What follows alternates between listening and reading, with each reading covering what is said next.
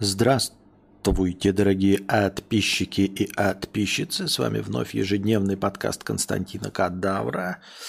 Э, и я его ведущий Константин Кадавр. Вот э, тоже такие, знаете, неочевидные плюсы. Э, казалось бы, с одной стороны, говорят, говорили, что Mac не очень предназначен для стриминга, а с другой стороны, вот когда в одной как это называется-то, не инфраструктура, вот в одной среде, да, рабочей, как э, блестяще использовать свой смартфон в качестве... А что такое донат? А, использовать свой смартфон в качестве веб-камеры. Я просто еще один осветитель поставил, причем рандомно, и у него пульта нет, чтобы настроить, поэтому он сильно ярко светит но зато дало возможность эм, включить 60 FPS. Я бы мог включить 60 FPS и до этого, но просто было бы больше шума, а сейчас я включил.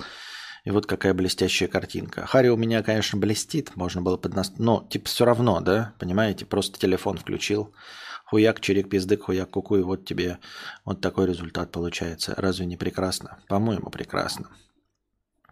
Я имею в виду про качество картинки.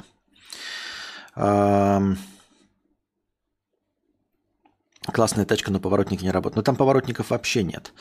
А, Йохан из Виннигрета, возможно, подойдет как стримообразующая простыня. Бэха семерка, классная тачка, часть первая, простыня текста от нашего постоянного слушателя, который ездил и на Ягуаре, и на еще какой-то Бэхе. Да, по-моему, а сейчас Бэха семерка. Я не знаю, может, одна и та же, я просто не в курсе, не разбираюсь. Сейчас прочитаем, будем в курсе, о чем идет вообще речь. Введение. Итак, пару месяцев назад я писал простыню про то, что купил, э, копил, коплю на новую BMW семерку. И сетовал на то, что даже при высоком достатке копить все равно долго и мучительно. Так или иначе, машина куплена. Сегодня я бы хотел рассказать о своем опыте пользования разными фичами в тачках на примере новой, так как тут очень много всяких приколюх. Но начну все-таки с подбора и покупки. Так как были задействованы кредитные средства, может кому-то мой опыт пригодится. А почему в кредит?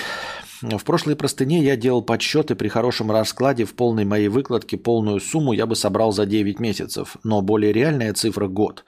И основное же погорение вызывает откладывание монеток в кубышку без отдачи.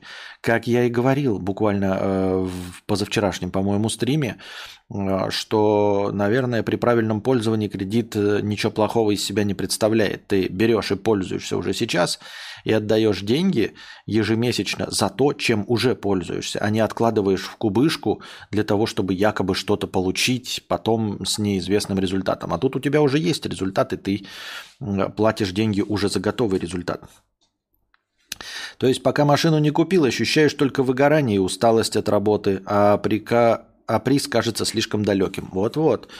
Напомню, что нужно было мне около 5 миллионов. Кто-то может сказать, ну взял бы себе машину за 2 миллиона и норм. А мне не нужна машина за 2 миллиона. У меня такая есть. Нужна конкретно та. А она стоит 5. Мне же не для передвижения машина, а для кайфа.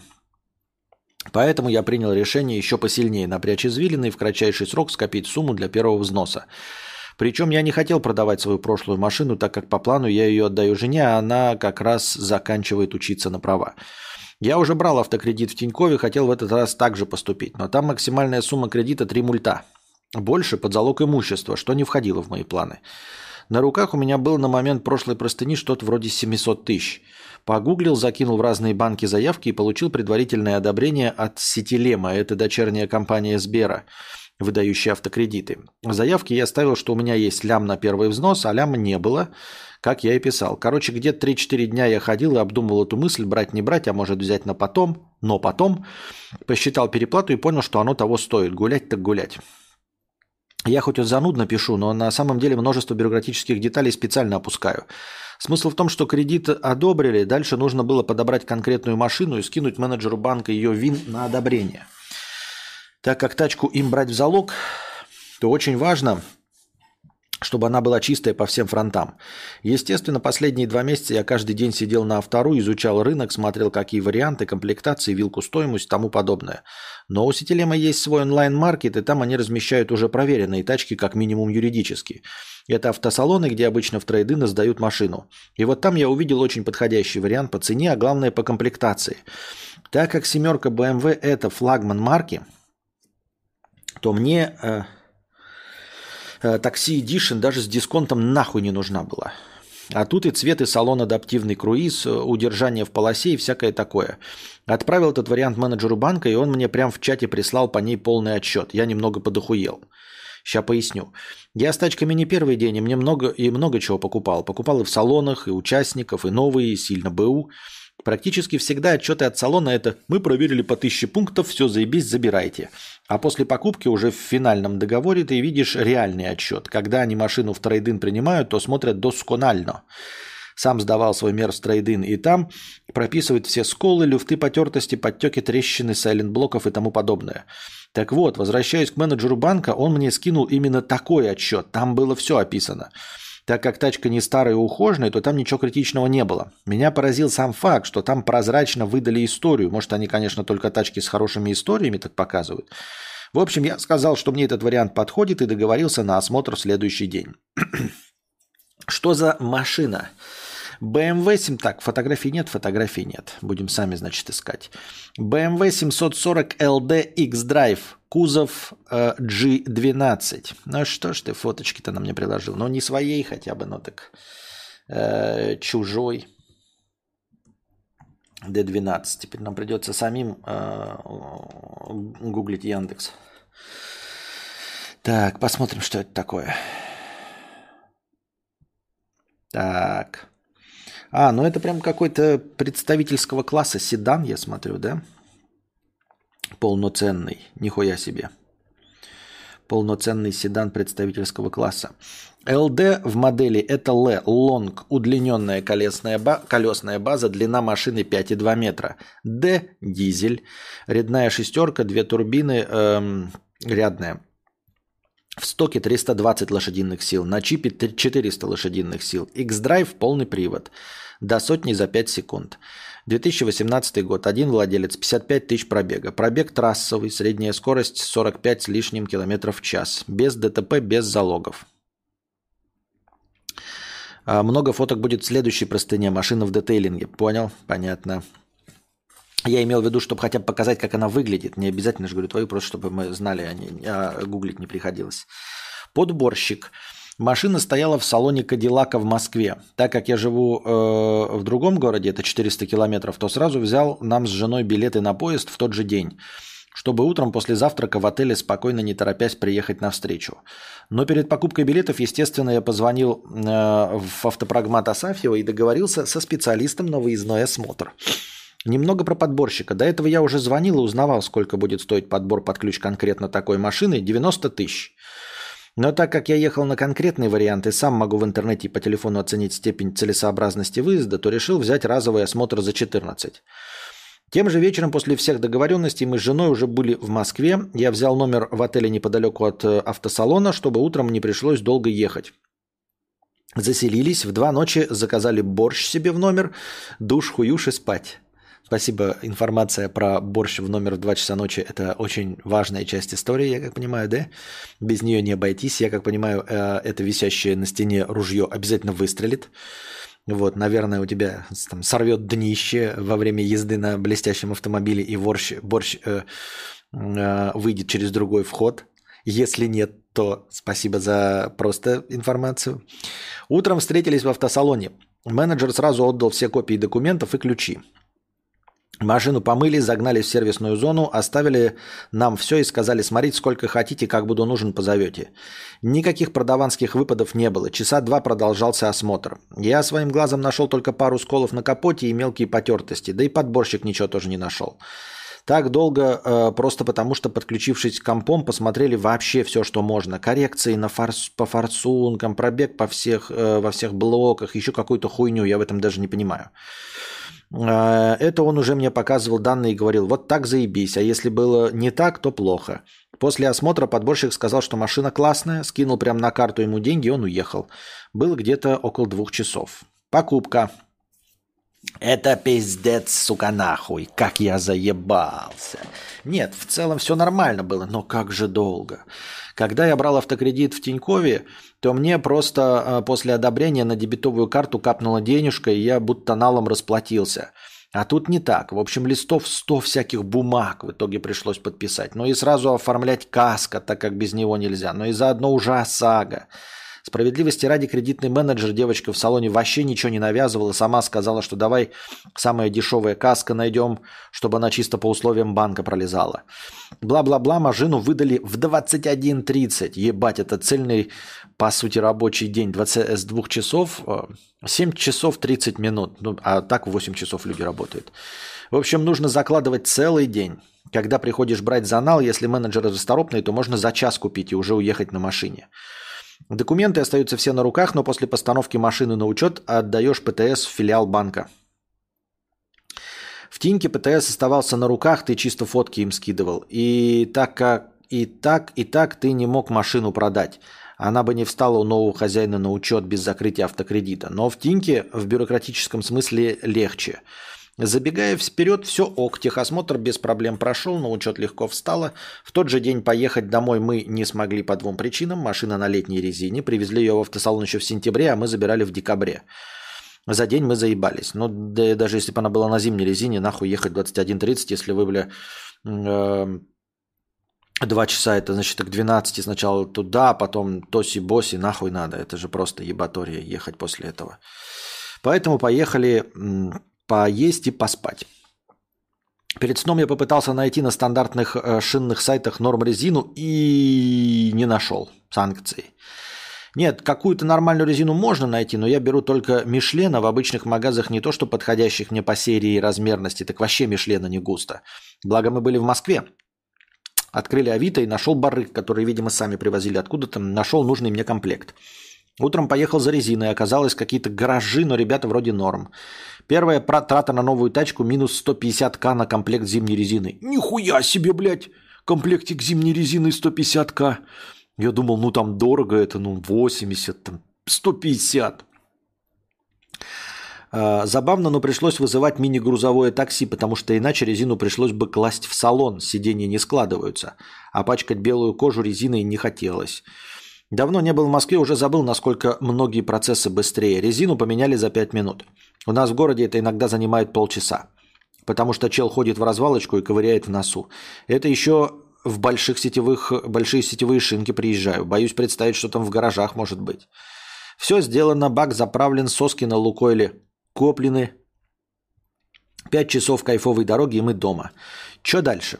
В следующей части расскажу об опыте пользования, самих опциях, за что лучше доплатить, а что и даром не нужно. Вот эти ваши панорамные крыши, ночное видение, подруливающая задняя ось, камеры 360, автопарковка и тому подобное. И поясню, почему люди покупают машины за 300-400 э, лошадиных сил в городе, где негде гонять камеры и все такое.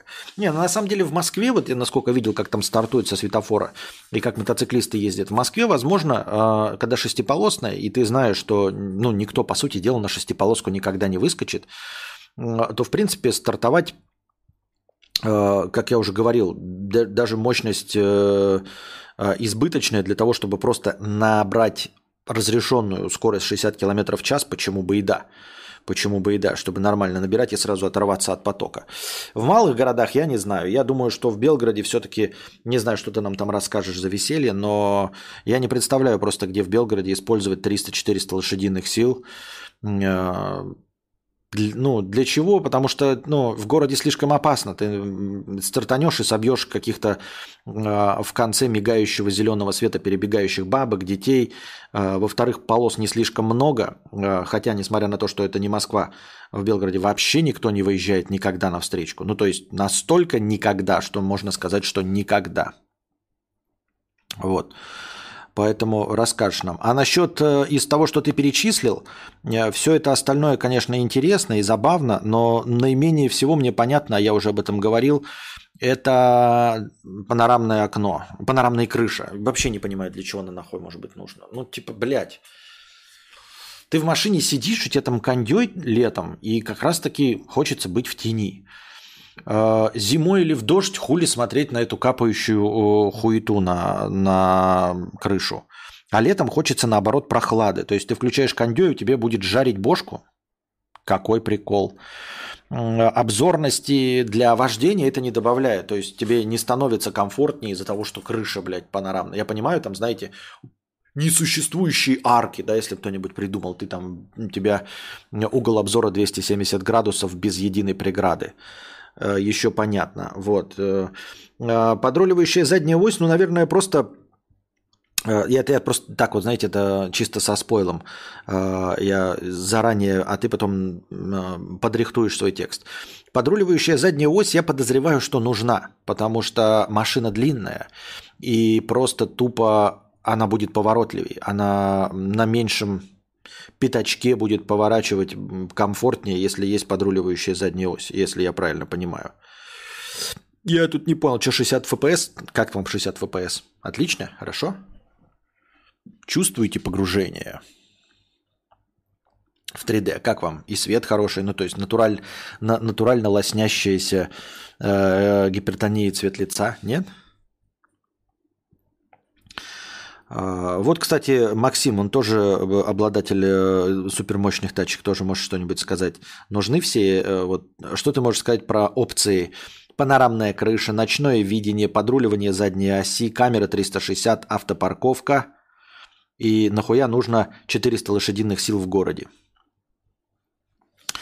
Вот, ночное видение. Я не знаю, что это такое. Если бы я знал, что это такое, но я не знаю, что это такое. Камера 360. Камера 360, конечно, нужно. Вообще, в автомобиле, в городской среде все, что э, работает на парковку, все идет в плюс. Я в этом уверен на 146%. Несмотря на то, что я э, разучивал и знаю, и помню все вот эти маневры, как заезжать задом, я тут то есть, всегда становлюсь так, чтобы передом выезжать. Э, все вот эти, знаю, углы, как надо ехать, чтобы куда смотреть, где какие колеса других автомобилей должны появляться, после чего ты должен поворачивать свои рули. Но это такое мастерство нихуя не в кайф. Была панорамная крыша, вообще хз, зачем это. Поэтому камеры 360, которые позволяют тебе видеть рядом стоящие машины, э, все углы, куда ты подъезжаешь, ну это же бомба. Автопарковка тоже, э, я не знаю, как в твоем городе, но в принципе э, автопарковка, я понимаю, это выезд-въезд, да, вот в эти узкие пространства. Тоже довольно полезная штука, в современных реалиях э, пространство для автомобилей все уменьшается, особенно если ты денежный мешок, а ты денежный мешок, то, скорее всего, у тебя парковочное место, правильно, ты не под окнами ставишь, а в этом, в, под домом у себя, в настоящих платных э, крытых помещениях. А в этих платных крытых помещениях они ну, все время разные, но, в общем, там экономят место, чтобы побольше машин ставить. Вот, и поэтому, естественно, с автопарковкой будет гораздо интереснее. То есть ты просто подъехал, вылез, и машина сама заехала в узкое пространство. Я думаю, заебись. Поэтому остальное не знаю. 650 сил в городе, пишет Максим, нахуй не нужно. Но 300 приятно. И дело не в тапке в пол, а в том, что всегда на релаксе едешь, и движок на релаксе урчит даже при достаточно быстром, но умеренном ускорении. Не, ну 650 сил это я в принципе не очень понимаю, для чего и кому может быть нужно. Ну, гонщикам только, прям гонщикам. А если ты не гонщик, то оно и нахуй не надо. Я так думаю, мне так кажется. Ох. Олег из Финляндии 50 евро с покрытием комиссии. Спасибо за покрытие комиссии и за баснословный донат в размере 50 евро. А вы, дорогие друзья, пока настроение дофигище, задавайте свои бесплатные вопросы в синеньком разделе чата, специальном для бесплатных вопросов. Я так думаю, мне так кажется. Чтобы вопросы не были пропущены. Так, что у нас кворум-то набирается? Что-то я смотрю, зрителей вообще ни о чем. Где все-то? Чем вы занимаетесь? 10 вечера, даже 11 уже вечера. Можно уже прийти. Чем еще в рабочий день заниматься, кроме как не смотреть блестящий, интереснейший подкаст, стрим Константина Кадавра. Олег из Финляндии. Смотрю на Spotify с опозданием, но очень сгорел от «деньги не пахнут» доната пару дней назад. Мне очень понравилось, как Петух объясняет Константину, почему он перестал смотреть подкасты. Так как Костя теперь очень вежливый и не может оттаскать его на хуях, то, пожалуй, это сделаю я. Еще раз, это цитата, дорогие друзья, не обижайтесь никто. А, я никого на хуях не таскаю, я иду по пути мира эм, в душе и мира в мире. Кстати, про тачки еще хз, зачем кожу пихают, где э, культ топовой тряпки? Почему культ топовой тряпки не очень еще хз, зачем кожу пихают, где культ топовой тряпки? Ты спрашиваешь, где культ топовой тряпки, или зачем кожу пихают, где культ топовой тряпки? Мне тряпка не нравится. Ну, типа, в тряпке это всегда любой пролитый напиток, он сразу же впитывается и навсегда там остается. До химчистки в лучшем случае, а в худшем навсегда. А кожа ты пролил, ну, типа, просто сразу пролил кетчуп, майонез, шавуху ел. А чем еще заниматься в BMW X7? Э, протер тряпочкой, и все, и кожа осталась такая же. В кожу ничего не впиталось или что? Зачем культ топовой тряпки? Не понимаю. Итак, пожалуй, это сделаю я. Засунь свой 500-рублевый донат себе в очко вместе со своим мнением. Все твои способы были испробованы по 10 раз. То, что ты перестал смотреть кадавра, это норма. Не думаю, что хоть кто-то из кадаврианцев не делал перерыв в просмотре. Единственная проблема Кости в том, что ты долбоеб. Донатор, в смысле, извините, мы не, придер... это, не, не одобряем. Разговорный контент в принципе не может быть таким популярным, как условный Влад Бумага. Как минимум, потому что людей, которые развлекаются тем, что слушают рассуждения белгородского мудреца по несколько часов в день, заоблачно мало. Это чисто наш личный guilty pleasure. Кстати, интересно, почему вы э, называете меня белгородским мудрецом? А я не против, но вот э, смотрите, в какой момент я стану вьетнамским мудрецом? Ну или не мудрецом? Или вьетнамским колхозникам. Просто если говорить по месту рождения, меня всегда это еще поражало э, в литераторах. Набоков, который уехал, э, или Бунин, который уехал, все равно называли русским писателем. Ну ладно, русский писатель Набо... Ой, Бунин. Он писал на русском языке, и окей, русский писатель. Э, но Набоков, э, уехав в Асашай, писал на английском языке на американском варианте английского языка, но все равно почему-то пишут американский и там какой-то русский писатель, что получивший. Нет, Набоков это американский писатель. Он писал на английском языке, уехав в Америку, не, не потому, что я хочу принизить а, ни в коем случае из каких-то там э, вами приписываемых мне русофобских соображений, а просто потому, что сам человек себя перепозиционировал, э, и он сказал, что вот он америкашка, и пишет на американском языке. А, и он отказался от России, как я понимаю. Если, может быть, я ошибаюсь, может быть, он не отказался, может быть, он э, в нее не кидался говном издалека. А, но мне кажется, что отказался. И, ну, типа, он должен стать э, американским писателем только исключительно американским писателем. Я просто к тому, что вот вы меня называете белгородским мудрецом, а в какой момент я должен стать вьетнамским? Потому что если по месту рождения, то я якутский мудрец. Я в Якутске родился, и пока еще формально, вот мне 40 э, лет, но 25 лет, то есть большую часть жизни все еще. То есть где-то к 50 годам можно уже говорить, что я э, не к 50, а когда мне станет больше 50, дай бог мы все доживем, э, я моя жизнь э, за пределами Якутии будет больше половины.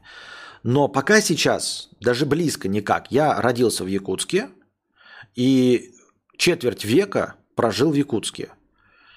То есть, если мы берем по месту рождения, как Набокова, то я якутский мудрец – а, если я белгородский мудрец, потому что уехал, да, и там стал э, жителем Белгорода, то э, в какой-то момент я должен стать вьетнамским мудрецом, потому что в Белгороде я больше не живу. Правильно? Как? Как это определяется? В какой момент я становлюсь? Э, почему из якутского я стал белгородским, хотя якутским, по вашим словам, никогда не был. А, и когда я стану э, мудрецом какой-то другой локации? Мне просто интересно, я не призываю, мне, мне хочется вернуться в Россию жить, но типа, как, как это работает?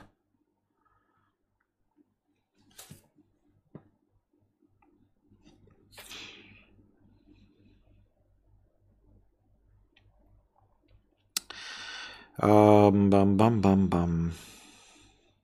Это наш личный guilty pleasure. Никто на самом деле, включая самого Константина, как мне кажется, не думает, что можно стать миллионщиком с подобным контентом. А, нам нравится именно бесконечный поток сознания, который отвлекает нас от бессмысленности нашего существования – да, я думаю, что когда Костя соберется писать книгу, она в принципе тебе не понравится, и ты также найдешь тысячу причин, почему эта книга могла бы быть лучше, и будешь приводить в пример условного Глуховского или еще какого-нибудь графомана. За мат извини, хотя что ты мне сделаешь, я в другом городе. Да, вот смотрите, личный guilty pleasure никто на самом деле, включая самого Константина, как мне кажется, не думает, что можно стать миллионщиком с подобным контентом. С подобным контентом миллионщиком стать нельзя. Но все еще в моих влажных э, мечтах есть что-то, что произойдет, такое вот, да, случайное, не связанное с моим разговорным контентом, что сделает меня популярным, но для того, чтобы продолжать свою вот эту популярную деятельность, мне не нужно будет расчехлять что-то новое, понимаете? То есть, смотрите, э, выстреливает какой-нибудь э, вот солид, да, с руки. Ну, что, не может меня так повести? Ну, то есть, это же не какой-то талант, не особенное умение, да? Или вот этот чувак сейчас новый турецкий, скибери дип дип дип дип дип и он там пузом трясет, видели? Дит, дит, ски, дит, дит, дит, дит, дит, дит, и он там брюхом трясет. И он же больше ничего не делает. И вот он набрал какую-то популярность, а дальше же ему нужно что-то делать. Ему нужно там придумывать, выступать в UFC или открывать свой стрим-канал. Вот Зубарев пошутил, пошутил там в ТикТоке. А, дальше нужно продолжать. Ему нужно раскрывать, а, заводить свой стрим-канал, а, пытаться перевести туда свою аудиторию. Но она переводится легко и просто. Они продолжают э, любить и этого, и Зубарева, и кого угодно. Вот. А на этот случай у меня уже будет готовый контент, понимаете? У меня уже на этот случай есть готовый контент. То есть, если бы я где-то случайно, совершенно вообще по дебильным какому-то э, обстоятельству выстрелил, то люди такие, а давай, типа, вот ты э, интересный чувак, чем ты нас еще можешь порадовать? И для того, чтобы чем-то порадовать, Иван Золо выстрелил там у кого-то, да, и теперь ему надо самому стримить и продолжать. То есть надо что-то создавать интересное, чтобы подогревать интерес. А, ну, тысячи, которые вот э, сейчас занимаются там ютубином, стримингом там или песнопением, а начинали с какого-то с какого-то совершенно другого движения. Вот. И э, на этот случай, если я где-то вот э, выстрелю, то, хотя не знаю, как это может случиться, а, у меня уже на этот случай есть контент. Понимаете? Э, Дмитрий Быков пишет книги, вот он пишет книги, и потом ну, аудитория им заинтересована, и его приглашают на какое-то радио, и он там на радио начинает с нуля свою радиокарьеру ведущего. А если мне бы посчастливилось каким-то совершенно левым образом получить свои 15 минут славы, то на этот случай, если бы меня кто-то стал искать, они бы обнаружили уже огромное количество ебаного контента. Пусть и не нравящегося, но, ну, в смысле, самому по себе неинтересного, но в нагрузку к какому-то другому образу, может быть, было бы весело, понимаете? Сейчас ты вьетнамский мудрец, просто пока не все привыкли. Понятно.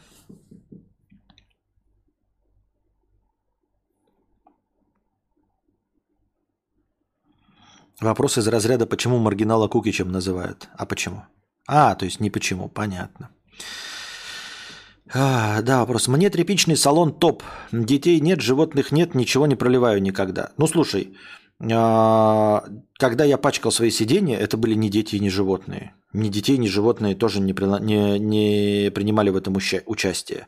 А во всем пачкании салона принимал участие только я, потому что я люблю жрать. Поэтому, а ты, между подумать, жрать не любишь. Я не знаю. Дети тут совершенно ни при чем. Стримерская карьера была в основном в Белгороде. На этом основании – Пришел на словах guilty pleasure, сразу понял, о чем тема. А с пузом может стрельнуть тема, а пузо готово стрельнуть. Берем ориентир на контент с пузом. А, понятно.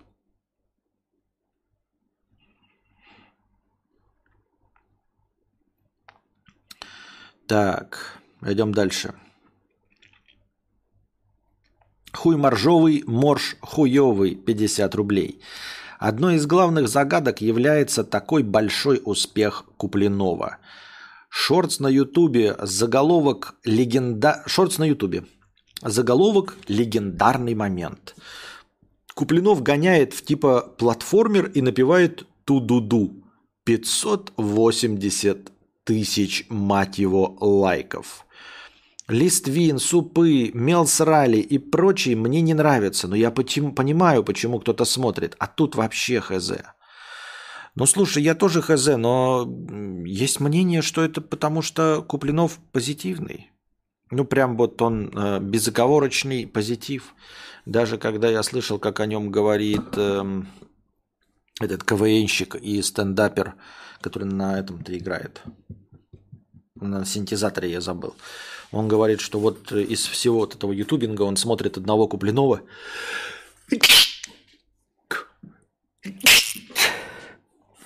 Потому что он с ним успокаивается. Вот. И людей это успокаивает. Почему и как это успокаивает, я не знаю. Ну, положим, успокаивает, да? Хорошо. А, почему это не guilty pleasure? Почему многочасовое прохождение игр это стандартный, простой, нормальный контент, а то, как говорю я... Нет, я могу... Ну, мы отметаем просто э, очевидное. Очевидное сразу отметаем. Очевидно, это я неинтересный. Все, что я говорю, просто неинтересно. Но если мы отметаем очевидное и просто по формальным признакам, как вот э, человек говорит, что я не популярен, потому что такой контент не популярен. Потому что это не может быть массовым интересом. Но ведь человек, играющий просто в игру, тоже, по сути дела, э, это просто разговор. Многочасовой разговор, причем с игрой. Комментарий по отдельной одной конкретной игре, а не по... Вы можете сказать, ну, может быть, там часть из этого всего интереса это как игра. То есть люди проходят на Ютубе вместе с Куплиновым. А, но, во-первых, множество других людей тоже показывают игровой контент и даже близко не подтягиваются к уровню Куплинова. То есть, если, как уже сказали, помимо просто таланта и гения, мы по формальным признакам, а, тысячи, сотни людей, сотни тысяч людей а, также стримят и горы и ничего даже близкого не получают э, э, в качестве отклика, как это получает Куплинов. Во-первых. Во-вторых, есть масса роликов, где вообще люди не разговаривают. То есть, если бы было людям интересно смотреть прохождение игры, то логичнее было бы смотреть прохождение игры без комментария и без ебальника стримера. И получается единственный киллер фичей, который отличает лексплей Куплинова, это именно сам Куплинов. Потому что игры есть везде.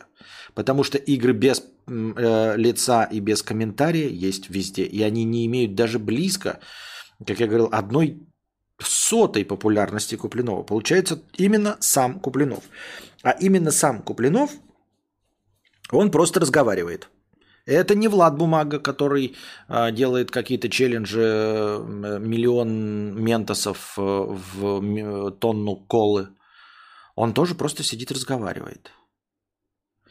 И э, в этом плане Куплинов не стрелял. То есть он э, не появлялся ни в каком шоу на телевидении, он э, не через какой-то скандал, у него не было какого-то хайповой движухи типа соли, э, кромешной тупости Ивана Зола, э, не было миметичных шутеек, которые вывели бы его в тренды э, ТикТока. Сейчас его выводят, но это уже сейчас – его огромная э, армия зрителей делает его популярным. Но не было такого, что вот он сидел просто, он тоже стримил, стримил, но не было выстрела или был выстрел. Расскажите мне, что послужило катализатором популярности Куплинова. Он ведь тоже, как я слышал, много лет сидел э, в тишине и пустоте и в никуда. Просто много лет сидел в тишине, пустоте и никуда, а потом постепенно начала набираться аудитория. Она постепенно начала, просто набиралась, набиралась, набиралась и набралась? Или все-таки произошло что-то выстреливающее, событие какое-то? Чем больше упоминаете Куплинова, тем больше его смотрят. Ничего не имею против, смотрите больше Куплинова. В чем проблема?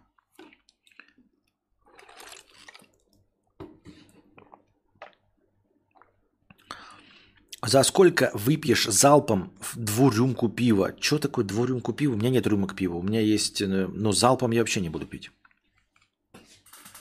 А, как это? Заградительная цена. 50 тысяч.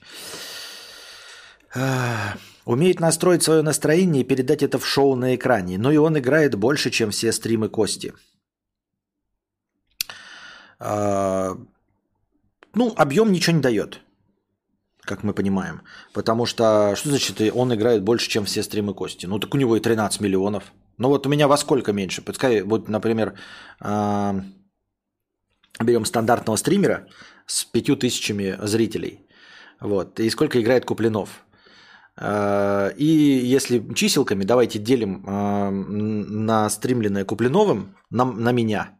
И пусть у меня будет меньше, вот во столько же раз, во сколько у меня меньше хронологии стримов. Окей? Я согласен. Вот, блядь, просто здесь и сейчас. Если у Куплинова 13 миллионов подписчиков и, например, 10 тысяч настримленных часов. Я согласен. Давайте, э, вот, как это называется? Помните, в школе это было? Где X, как это? Я даже термин забыл. Ну, когда два уравнения, и в одном из них неизвестное, а два уравнения, и вы там подставляете. Как это называется? Система уравнений, по-моему, да? Вот, и давайте э, вот во столько же раз э, уменьшим количество моих зрителей, во сколько раз э, у меня меньше настримлено. Ну, я имею в виду, у него ролики, а у меня настримлено.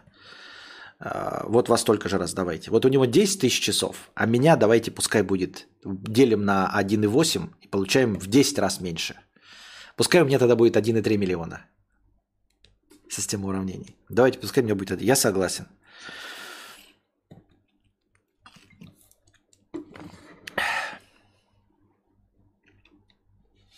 Мемы были у него. Ммм, хуета. Это его. Я знаю.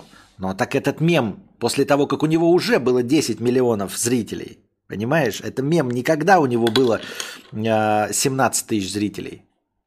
Если бы это был мем, когда у него 17 тысяч зрителей, потом бы это рвануло, тогда да. А у него мем, когда это было 10 миллионов зрителей. Нет, вот э, как вы думаете, чисто интереса, э, что послужило катализатором для Куплинова? Есть какие-то вот очевидные вещи, например, там Ивлеева, да? У нее был какой-то блог, она сме- смехуёчки, понятно, миметично, росла-росла до какого-то уровня, а, в принципе, с смешными смехуёчками с этой, с Идой Галич все хорошо, все прекрасно, у нее уже была охуительная аудитория. И потом еще нормальный, не фантастический, но такой очень хороший пинок под зад, boost – это телевизионное шоу. Ну, появиться в телеке, и причем не одноразово, а регулярно и в качестве ведущего. Все, понятно. Медисон начинал одним из самых первых и на тех площадках, Э, ну там Рутюб еще где-то э, ему платили, у него было крайне необычное чувство юмора для того момента. А Хованский тоже начинал на, почти на самом старте всего этого, с на тот момент самыми популярными блогерами, плюс еще э, использовал ну, вот этот стендап, который не был так популярен, вообще слово стендап не было особенно популярным. То есть он, по сути, популяризировал стендап, интернет-стендап через э, интернет-стендап России. А, а некоторые смотришь там и непонятно. Ну, понятно. Понятно, и на самом деле это мой аргумент. Просто талант и гений. Все. Есть талант и гений, и ты, блядь, вот он талант и гений, он добьется своего, вот как ты не усрись. Я имею в виду, что а, чем бы другим ни занимался Куплинов, он бы все равно добился успеха. То есть пошел бы он на радио, он бы стал одним из самых известных радиоведущих. а, пошел бы он на телевидение и уже сейчас вел бы, я не знаю, ну, навряд ли бы он вел политоту, но там, был бы одним из самых известных там спортивных телеведущих или комментаторов, или э, вел бы утреннее шоу, а может быть что-нибудь свое типа ну, уровня вечернего Урганта. Твое это пропорция. Пропорция, пропорция, спасибо, да. А, тогда его усилия слишком избыточны. Как поехать, так поехать можно. Другое дело, если ему нравится. Чё-чё-чё? Может, Куплинову просто везет, Ред 21 выстрелил, когда растолстел. Но он, не, не, не, он выстрелил не от растолстения. Куплинов ощущается каким-то своим или родным, что ли, а вообще не уверен, что можно просто взять и выявить некий аспект, благодаря которому он популярен. Конечно, невозможно. Я просто имею в виду, что мы лясы точим, и все, естественно, невозможно. Просто разглагольствуем. Э, как, как тогда, вот, если в качестве разглагольствования стать своим? Почему я выгляжу как э, не как свой? Вот я великовозрастный, полненький, но почему я выгляжу неприятным человеком или, ну там, я не знаю, взгляд может тяжелый? Почему я не выгляжу харизматичным? Почему э, Куплинов выглядит как приятный дядя, сидящий на кухне? Ну, дядя в смысле твой дядя, э, брат отца. А я выгляжу как отец-алкаш, который тебя бьет, шпыняет и называет идиотом. Не смотрю Куплинова только мемы, но кажется, что он приземленный и домашний какой-то, свой, без ЧСВ. Но не смотрел. Почему у меня образ ЧСВ? Он есть, я, вы никогда этого не говорите, но где-то вот мельком э, иногда проскакивает. И э, меня обвиняют в ЧСВшности, а я не пойму за что шутеечки про то, что как дела паца... Э, на заводе, пацаны, ну, все так, во-первых, шутят. Во-вторых, эту шутку я озвучил только потому, что ее же у вас же и прочитал. Типа э, в одном из роликов я стоял э, на зеленом фоне, просто говорил какую-то обычную вещь, и мне написали, как дела, пацаны. Я следующий ролик записал, как дела, пацаны, на заводе. А, а во-вторых, это то вот только здесь, во Вьетнаме. До этого никогда такого не было. То есть, ну, на основе этого говорить, что я ЧСВшный? Нет, я и до этого был ЧСВшным. Почему? Ты выглядишь как мужик, повидавший некоторое дерьмо. Но я же не повидал некоторое дерьмо, по факту-то я. Так ты нахуй всех посылаешь? Нет, нахуй я посылаю только тебя. Никого я нахуй не посылаю. Не понимаю, откуда вот это, ну вот тоже, ну пиздит же человек, никого я нахуй не посылаю. Просто пиздобол. Ну, а тебя пиздоболы не грех нахуй послать, потому что ты пиздобол пиздлявый.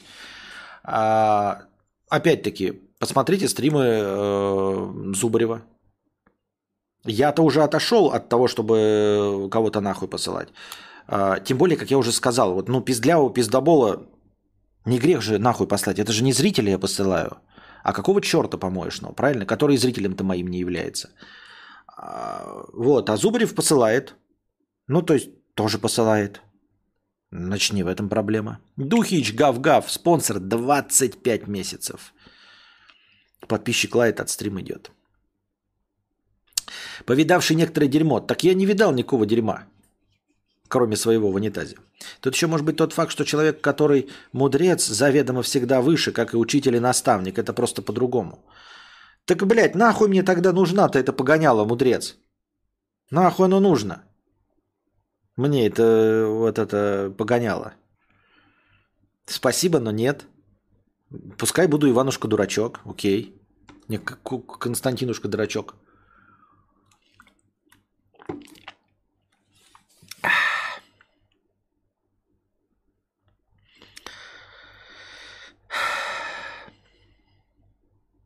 Да какое дерьмо Костик повидал, он дитя цветов. Вот-вот. На самом деле, тут вот я не хочу сглазить ни в коем случае, но я дитя цветов, реально. Я реально дитя цветов. И, э, для человека, который родился в Советском Союзе и пережил все это и развал Советского Союза, и э, лихие 90-е, и 98-й, и э, 2000 и 2008-2014, я ебать какая дитя цветов. Я вырос в полной семье, э, я не нищенствовал, я ел доширак, потому что он мне нравится – вот. У меня не было приставочек, так я себе приставочки купил. Всех чмок в пупок, а Костика в лобок. Пойду спать. Спокойной ночи. Ха, 25, а тут 20. У тебя 29 месяцев. Я просто не думал, что оно и есть такое 29. Уже 29 месяцев. Ебаный насрал. Мудрец, потому что мудришь что-то. Цветов и сугробов. А еще, я думаю, он горит играми, э, записывал летсплей. И еще, я помню, он говорил привет всем моим 20 подписчикам. Ну, это определяющее, что ли? Ну, я... Нет, ну, окей. Как, ну, как один из факторов, наверное. Я не знаю, как, как люди э, внушают, в тем, что, э, внушают всем, что они добрые. У меня всего 28 аквакром. 28! Нихуя себе. Спасибо большое всем э, спонсорам на Ютубе и огромное спасибо всем спонсорам на Boosty. Э, спасибо, что поддерживаете меня и спасибо, что становитесь спонсорами на Boosty. Э, просьба регулярно только на Boosty проверяйте, а то там может слетать подпиской, если вы подписались э, через э, не, не, не банковской картой, а через Киви какие-то платежные системы. Они, по-моему, слетают. Да, просто Куплинов в себе определенную категорию людей располагает, а кадавр других. Ну и что? Ну, нет, я ж просто мы разглагольствуем. А я хочу тоже... Почему у него категория людей, состоящая из одной десятой а, населения страны? Ну, 13 миллионов. А в стране 146 миллионов. Ну, по сути, одна десятая населения страны. А я привлекаю 135. Э, более того, а, это не нытье, еще раз, мы просто обсуждаем, потому что настроение дохренище, да? А, более того, если мы говорим о дне интернета, то дно интернета, у них аудитория больше, чем у меня. То есть, ну, люди, предпочитающие свои... Вот как, понимаете, есть как будто разделы порнухи, да? Э, какие-то, как ты ожидаешь. Э, например, там милфы, молодые, чернокожие, азиатки, тройнички, пятое, десятое. И ты понимаешь, что есть какие-то нишевые виды порнухи. Это вот дно интернета. Э, я имею в виду Гительман, без обид, друзья, Габзавр, Важелинг. И, и вот в обычных, значит, эм, каких-то разделов порнухи, там Милф, там, значит, полтора миллиона э, подписчиков в разделе, э, Молодух там миллион четыреста, э, у каких там лесбиянок там миллион шестьсот, ну и потом идет, соответственно, вниз-вниз, и идет нишевое порно там со старухами, со с конями. Это смотришь, у них такой, ну, нишевое, действительно, да, 150 тысяч, Э, действительно ниша по сравнению с остальными, там 100 тысяч, 110 тысяч, какая-то там обмазывание говном. А потом ты смотришь такой а, раздел порнухи, эм, типа, ну не знаю,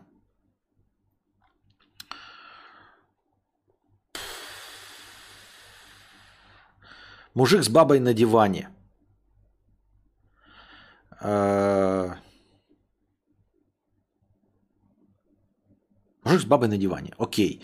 И смотришь, и у этого раздела порно популярность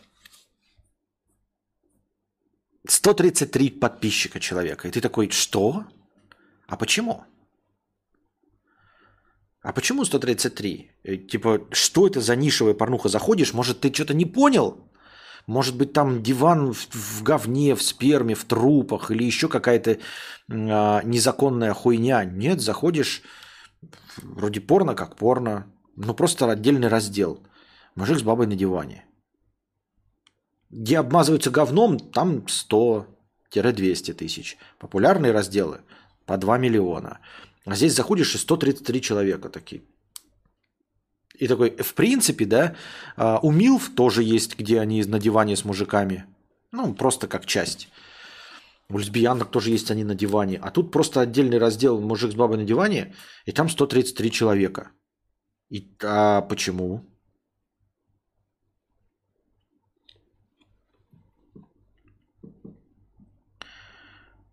У Гительмана тоже кризис жанра. Ну, только... Не, ну у него кризис жанра, но в целом-то он популярный. Популярен. Длина ролика средняя 45 с лишним минут. Каждые 3-7 дня ролик. Много новинок на хайпе, Индии, хорроры, шутеечки на фоне страха. Критическое мышление оно оценивает. Мало развлекает, иронизирует. Критическое мышление оно оценивает. Мало развлекает, иронизирует. Что ты написал? Нихуя не понял. Костик, ты просто для узкой аудитории. Большинство нужно попялить игры или срач. Вот нет, я не согласен. Потому что игорщиков-то еще больше же. Понимаете? Вот, например, в разделе разговорного жанра, где просто сидит говорящая голова и беседует э, с чатом или отвечает на вопросы, конкуренции-то нет. Конкуренции нет. Ну, серьезно, реально, вот э, в режиме прямого эфира кто еще конкурирует? А девочки не считаются, они сидят красивые, они не общаются, они включают музыку и даже не зачитывают вопросы, еле-еле там что-то бегают и мекают. А так, чтобы артисты разговорного жанра, как радиоэфир ежедневно, конкуренции нет вообще. Судя по всему, формат нахуй никому не нужен, потому что не возникает ни новых имен, ни конкуренции, ничего. А, в лексплеях-то огромная конкуренция. Там же миллионы людей играют и комментируют, и смешные в том числе. Но Куплинов один. И позитивных дохуя, и смешных дохуя, но Куплинов-то один. И сколько стримеров на Твиче, охуенных, смешных, шепелявых, ебловых, блядь, тоже хуй поймешь почему. Они имеют свое количество зрителей, но ни один из них не Куплинов. Они все какая-то вот когорта друг с другом там что-то дружат, бегают друг к другу, эм, коллаборации, вся хуйня. Но Куплинов-то один.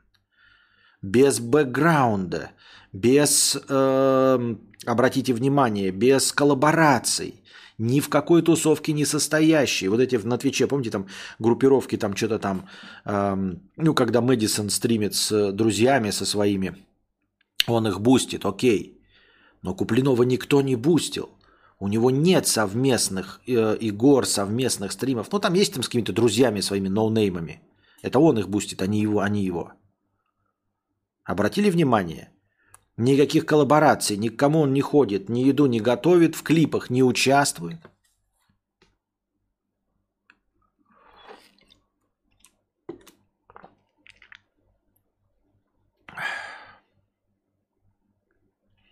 Алина Рин зачитывает вопросы и отвечает, причем и в бесплатном чате.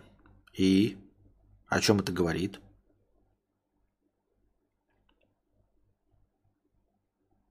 Не понимаю, о, о чем говорит Алина Рин и что? Она говорит точности так же, как и я?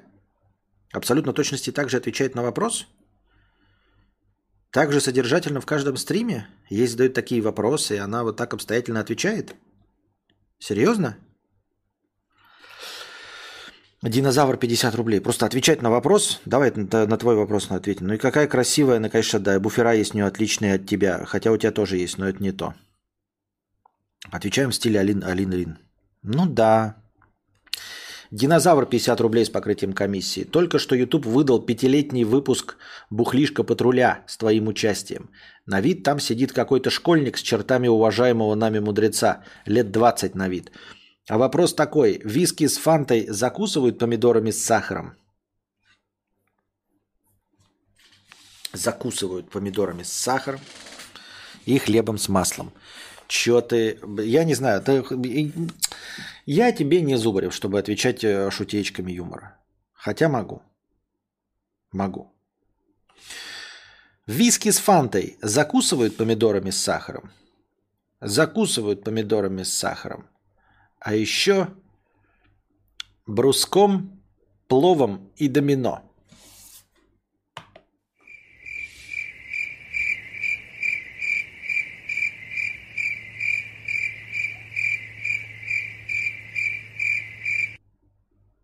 Ну, вот такая вот смешная шутка.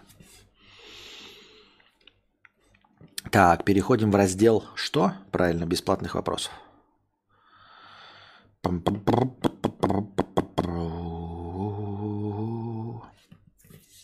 Как твое здоровье? Как себя чувствуешь? А, здоровье согласно регламенту, а, согласно пробегу, согласно а, амортизации тела. Как себя чувствуешь? Чувствую себя нищим. Ну вот в момент, когда переезжаешь из виллы в домик, придется переезжать, да, а, чувствуешь нехватку. Хочется быть богатым. Например, ребят, хочется быть богатым. Ну, не богатым, не, не сильно богатым, понимаете? Вот. Хочется быть вот в пределах, э, как я сегодня спросил, потому что задумался э, в телеге, вот сколько стоит снимать квартиру, как у Шерлока Холмса. Там чуть неправильно поняли вопрос. Но вот мы видели с вами сериал «Шерлок» с Бенедиктом Камбербечем. Значит, в пределах Лондона снимают они не дома квартиру, у них там общий вход, но на первом этаже живет их вот эта хозяйка дома. А они там в, с Ватсоном занимают квартиру повыше. Причем не забывайте, что Шерлок не мог себе позволить, и поэтому пригласил Ватсона, то есть на двоих снимать. А, начиная от 2000 фунтов, а, лучше бы, конечно, 3, как мне написали, 3000 фунтов, но положим там хорошее расположение, меблированные номера, а, вот, хорошая хозяйка, ну, 4000 фунтов. Это же не богатство уровня я не знаю. Но это даже не, не, не, не вот эти не бустеры всякие, не Никоглаи, не прочие Иваны Зол. 4000 фунтов это дохуя. Но даже не Москва-Сити. И вот хочется быть вот на таком вот крепком середнячке, чтобы можно было в любую страну просто въехать и просто в центре города снять жилье.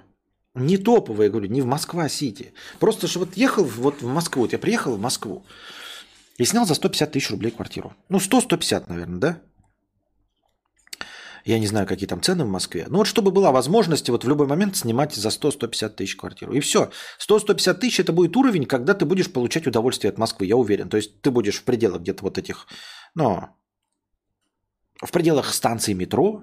И это будет хорошая вместительная квартира. Я правильно понимаю? Вот хочется такой уровень достатка. Хочется, чтобы вот сейчас, например, захотели мы в какую-нибудь там Турцию поехать. А, и приехали в Турцию, и не стали бы искать на окраинах подешевле, а просто в Стамбуле сняли. Ну вот в столице, где подороже. И в Стамбуле сняли трехкомнатную квартиру. Звезд неба не хватали, не в самом лучшем ЖК. Приехали э, в Сербию, не стали искать какие-то окраины, где подешевле, там с риэлторами бегать, что-то, а просто в Белграде сразу сняли и сняли и живем. Приехал ты в Немецию и не стал искать маленький городок, где может быть тоже подешевле, гонялся за риэлтором, который найдет тебе там э, скидочку в 100 э, евро за свою квартиру. Просто вот заехал такой, и вот просто Booking.com открыл, который самый дорогой, да, и вот такой, и выбирал бы квартиру по виду такой, вот, вот, вот, ну, вот это мне нравится, светленькая, хочу, беру. Я же дошел до такого уровня, что я могу себе любую шоколадку так взять. Были времена, когда не было, но сейчас я могу вот зайти в магазин и любую шоколадку взять. Ну, понятно, вы можете сейчас меня поймать, как там заходишь в магазин швейцарского шоколада, там по 500 э, евро за плиточку. Нет, я имею в виду вот в обычный любой магазин, я думаю, что в любой точке земного шара, а такого не было даже в России, что такое, ну, не могу себе всякую сладость позволить, потому что это пошатнет бюджет. Но сейчас я могу выбирать шоколадки абсолютно несмотря на ценник. Вот сейчас мой уровень дохода такой, что я могу зайти в любой магазин и просто без ценника вот на, на шоколадку смотреть, такой, блядь, вот эту возьму. Блядь. Вот эту возьму. И не обнищаю. И хочется, чтобы просто э, не дома покупать, не недвигу какую-то, не яхты, не автомобили, а просто, чтобы можно было в любую страну первого мира приехать, в столицу и в столице открыть Booking.com и сказать, я выбираю квартиру по тому, как она выглядит. По возможности хочется быть богатым.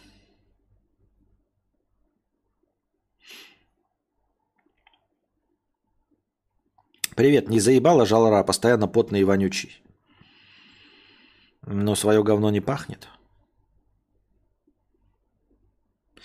Ну такое. Не всегда, где нет конкуренции, значит, что халява. Может, просто эта ниша никому тупо не нужна? Да.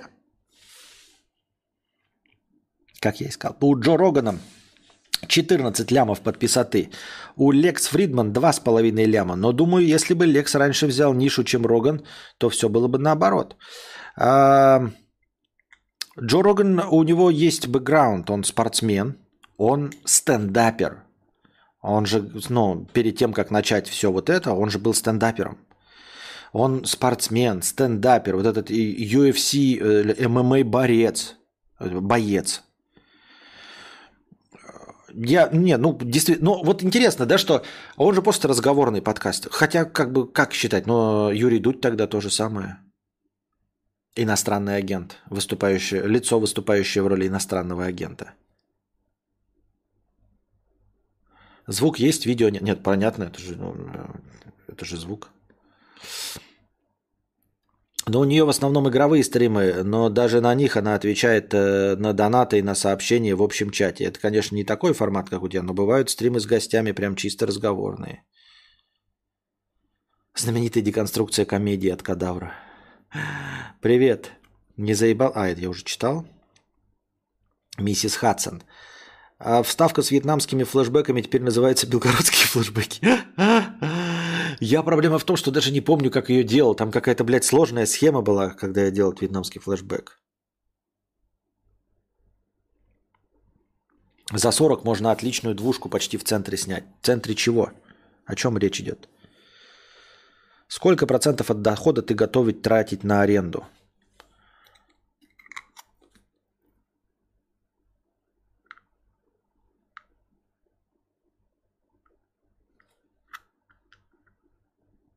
Двадцать хотелось бы.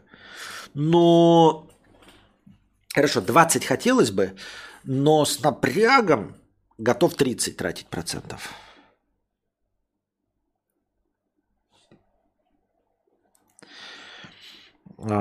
Чтобы не так приятно было. Куплинов как второй батя. Почему зумеры называют блогера своим отцом? Читаем статью в интернете. А, для начала работать надо, чтобы такое позволить выбирать. В Хорватии за 600 евро можно легко найти трешку. В Берлине за 1400. Так я и хочу. Так я и работаю. А когда вставки с видео вернутся? Ну, я одну вставочку вставил. Я просто не хочу старые вставки э, добавлять, э, искать их. Это же скукотища. Я одну новую добавил. Вы же видели, одну новую добавил. Вот. Кстати, писинг-пауза. Я пошла на пятиминутный антрахт. У меня антрахт. Девочки.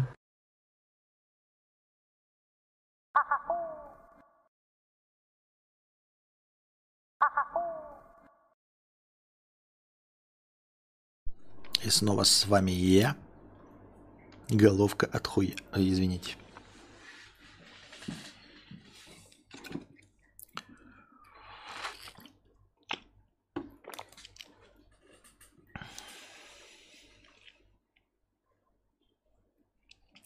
Я бы купил твой курс «Как разбогатеть» на этапе, когда только начинал смотреть твои ролики. А сейчас бы не купил, да? У меня после этой вставки компьютерная мышка с пидораком заболела. Всем привет, что за интересный микрофон у Константина. Хочется назвать Костиком, но и воздержусь. Дуделка какая-то. Берингер C2, это мне друзья подарили на день рождения. И а, как это, виш-лист, сказал, что я вот хочу это, и они мне подарили на день рождения. Это два микрофона э, для возможности вести совместные подкасты, ни одного из которых я не сделал в, в Вьетнаме. Но типа это набор микрофонов на самом деле, и этот набор, э, ну, судя по звуку, по-моему, прекрасный микрофон.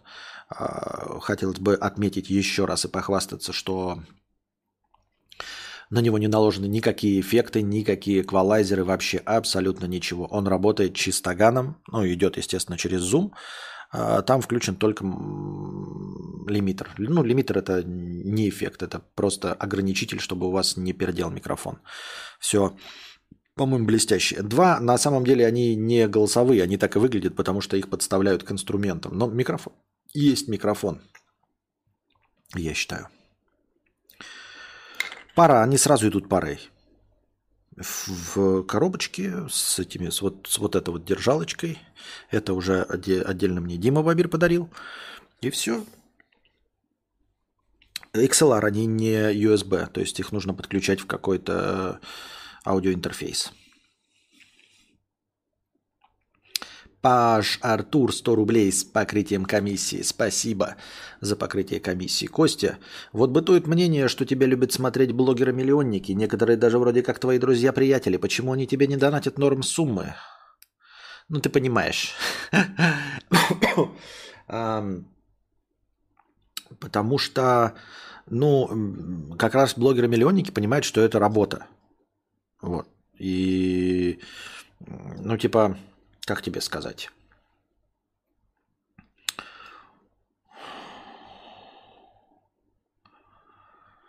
Ну, потому что это работа.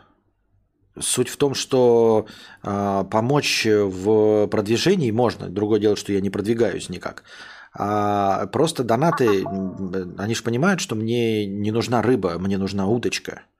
Что мне бы хотелось быть самому миллионником. И если бы они знали как, и если бы я знал, как и что мне нужно сделать, чтобы стать блогером-миллионником, они бы мне с удовольствием помогли. А не деньгами. Деньги нахрена давать? Деньги это же просто, ну, типа, добровольные пожертвования от вас. Это добровольные пожертвования как одобрение того, что я правильно делаю, что вы хотите дальше продолжения банкета. Это показатель. Э, это инструмент э, продолжения стрима, что вы еще хотите дальше говорить. Анастасия пришла мою любимую. А, действительно блестяще звучат. Спасибо. Я живу в Будве, тут машина не особо нужна. Черногорию рассматриваешь для переезда? Еще пока не рассматривал. А что-то же нет, подожди, Черногорию, э, что-то мне Юра говорил, что почему-то он Черногорию не выбрал. Там какая-то немножечко другая система с э, э, визами какая-то сложность была, но что-то почему-то он Черногорию нет. Ну, не он нет, он просто говорил, что какие-то плюсы-минусы есть. И я говорил, а почему не Черногория? Я его же спрашивал об этом. Что он сказал? По-моему, даже на стриме спрашивал. И я имею в виду, что в Черногории даже Симонов жил. Не знаю почему. Не помню почему-то.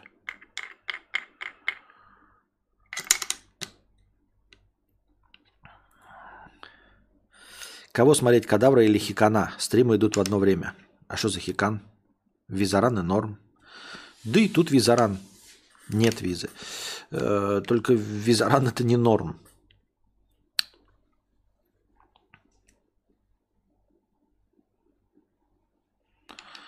Подписчик из Иванова 50 рублей с покрытием комиссии. Константин, привет. Спасибо за покрытие комиссии. Смотрю твой стрим и спрашиваю своей девушке, что бы ты спросила у мудреца. Она хочет спросить, куда полететь отдыхать на 20 тысяч рублей в апреле. На 20 тысяч рублей это имеется в виду это бюджет всего отдыха или только билетов? Непонятно. Потому что ну, на 20 тысяч рублей мало куда можно полететь. Вообще, в принципе, лететь на 20 тысяч рублей это мало. А, а отдыхать на 20 тысяч рублей это тоже маловато. Но только в пределах Садового кольца.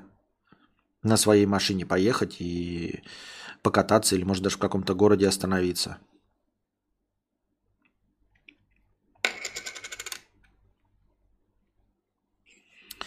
Так. Сеньор Пиздобол, 500 рублей с покрытием комиссии. Спасибо большое за 500 рублей и за покрытие комиссии, сеньор Пиздобол. Костя, как относишься к так называемой повесточке в сериалах, играх и так далее? У многих с этого бомбит. У меня нет. Я примерно понимаю, для чего это нужно.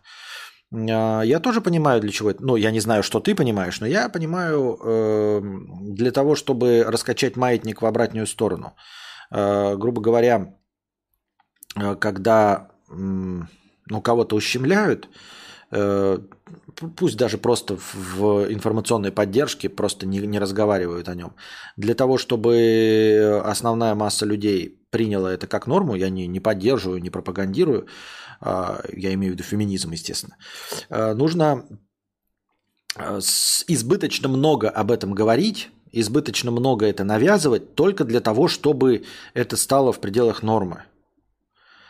Э, грубо говоря, э, просто чтобы уравнять. Э, если, сейчас даже какой бы такой пример, пример привести, когда ты предлагаешь больше усилий только для того, чтобы, ну, как Алиса, да, которая бежит на месте изо всех сил только для того, чтобы оставаться на месте. Потому что если не прилагать максимальные усилия, то опять все пойдет в обратную сторону и не будет никаких прав женщин э, и всего остального. Э, почему у людей бомбит? Потому что, как мне кажется, э, естественно, повесточка избыточная, но она не вяжется с представлением о реальном мире. Я уже говорил тоже об этом э, один раз или несколько раз, что нужна, ну, если бы мы пытались э, произведения искусства э, делать реалистичными, то репрезентативность должна быть настоящей. То есть, грубо говоря, в городе каком-нибудь Зауральск, за, Зауральном, например, в городе, я не знаю, Красноярск. Э, негров не особенно много, чернокожих э, афроамериканцев. Ну, мягко скажем, совсем немного.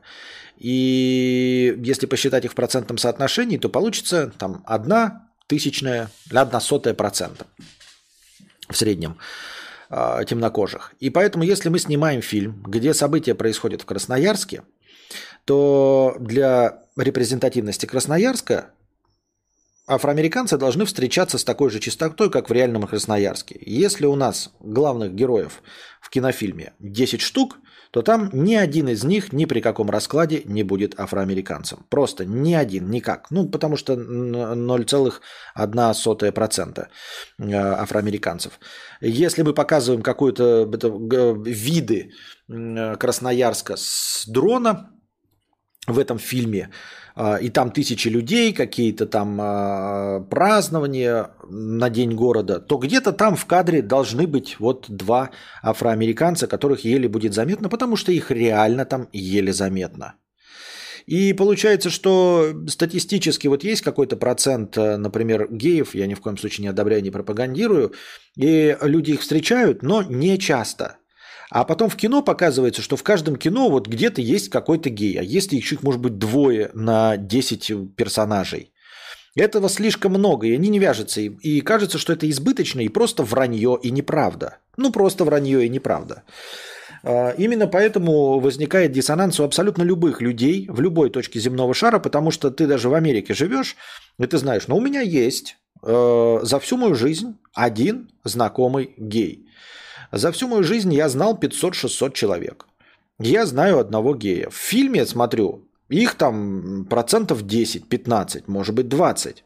А может быть и больше, если это какой. Ты такой, но это не репрезентативная выборка. Ну, Чего вы пиздите? Их же не так много. И поэтому кажется, что тебе их насаждают. А их тебе действительно насаждают. А насаждают, а, не знаю для чего, ну повесточка, да? А, что с этим делать? Хуй его знает, если честно. Может быть, оно выровняется. Должно вы... Я, честно говоря, не знаю, какая цель преследуется. Имеется в виду, я знаю, какая цель преследуется, но возымеет ли это нужный результат, вот в этом я очень сильно не уверен. Просто, ну, не уверен и все. Потому что я не знаю, я не читал никаких исследований. Если людям показывают, например, вот, вот я ем э, помидоры с сахаром. Еще раз, я не пропагандирую, э, не нарушаю законов Российской Федерации, стараюсь. Эм, если я ем помидоры с сахаром, вы знаете одного человека, который ест помидоры с сахаром, это я. За всю свою жизнь вы, скорее всего, больше таких людей не встречали, которые едят помидоры с сахаром. И если вы будете видеть в фильмах Э, что каждый второй ест помидоры с сахаром, и будете говорить, ну это пиздеж. Нахуя нам насаживают э, поедание помидоров с сахаром? А я задаюсь вопросом, а что это изменит? Вот если будет показывать в фильмах, что каждый второй ест помидоры с сахаром. Вы станете есть помидоры с сахаром? Мне кажется, нет. Я имею в виду даже не не станете, а воспримете ли вы это как норму? Ну, задача же такая стоит, и я не знаю, воспримете. Мне кажется, это вызовет просто отторжение, потому что если вы так будете видеть, вы, вы сразу заметите, что кто-то, блядь, лоббирует интересы поедателей помидоров с сахаром, и это сразу вызовет отторжение. Пошел бы ты нахуй со своими помидорами с сахаром. А, если я еще после Костика, может быть, хотел попробовать помидоры с сахаром просто, то, блядь, уж теперь точно не буду, потому что здесь какая-то нездоровая канитель, это какая-то проплаченная жидорептилоидская хуйня. Есть помидоры с сахаром, это не норма. Вот. А, меня самого повесточка нисколько не, не коробит, не задевает никакая, потому что я воспринимаю э, все вот эти произведения игры, кино, книги, как э, задумка автора. Автор что хочет, то и делает. Если мне не нравится, может не нравится, я просто не буду читать и все. Не буду смотреть, не буду играть. Но полыхать на него жопой, что он там что-то э, избыточно много показывает, ну, типа, кто я такой? Если мне не нравится, просто не покупаю, и все. И воспринимаю любую историю рассказанную через э, книгу или через кино или через игру, как задумка автора. Наверное, для чего-то ему это нужно было. Наверное, какую-то цель он свою преследовал. Мне плевать, какую цель он преследовал. Если мне нравится история, если все цельно, все нормально. Если не нравится, то я не смотрю. Я не говорю ему, ой, убери из игры таких-то, таких-то, убери афроамериканцев, убери инвалидов, потому что в Первой мировой войне э, женщины-инвалиды не игра... этот, с автоматами не бегали. С, как это, с протезами вместо ног и рук. Мне это, может, не нравится, потому что я там люблю историю, и я знаю, что этого не было, но тогда я что сделаю? Я так сделал. И покупать не буду игру. И играть в нее не буду. Все. Вот на этом э, мое взаимодействие с создателями Battlefield 1 закончилось.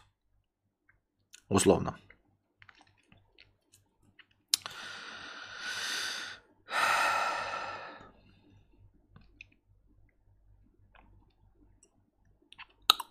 Лысая уточка 500 рублей с покрытием комиссии. Спасибо большое за 500 рублей с покрытием комиссии. Э, Олег из Финляндии 20 евро с покрытием комиссии. Спасибо за 20 евро с покрытием комиссии. Простыня текста. Олег из Финляндии. А еще донатор упрекает Костю насчет букашки, сына и так далее. А, во-первых, почему доеб до Кости межпространственного и вневременного радио, а не до Петра? А, во-вторых, какая разница, сколько детей, женщин, дядь, теть и так далее у стримера? Обожаю, когда донаторы ведут себя так, как будто так, как будто даже на красный свет дорогу никогда не переходили.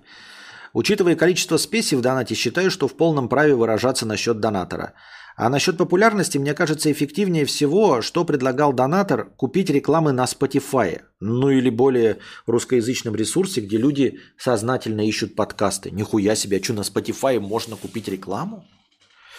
А, к вопросу о рекламе, как я уже говорил, э, я бы с удовольствием воспользовался, если бы нашелся какой-то SMM SEO, который бы имел четкое представление, как, э, как меня продвигать. Э, потому что сам я, я могу разобраться в инструментах AdSense, могу разобраться в инструментах Spotify, но я не знаю, как себя позиционировать. Вот там будет анкетка. Типа продвигать ваш подкаст в жанре и я такой, блядь, в каком жанре? Кстати, это не шутка, это реально не заигрывание. Вот я где-то здесь сейчас, подождите, зайду, нажму-ка изменить. А, даже в стримах а, все равно приходится выбирать жанр. Сейчас, где же он жанр? Он, например, стоит, и я на него забил, потому что я понятия не имею.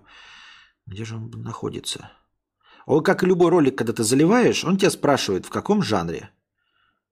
Ну и куда вот оно делось, этот жанр вонючий. А, вот. Укажите категорию трансляции. У меня сейчас стоит категория развлечения. Ну, я развлекаю. Давайте почитаем, какие другие есть категории. И вот это просто пример. Вот в Ютубе каждый стрим у меня сейчас по умолчанию стоит в категории развлечения.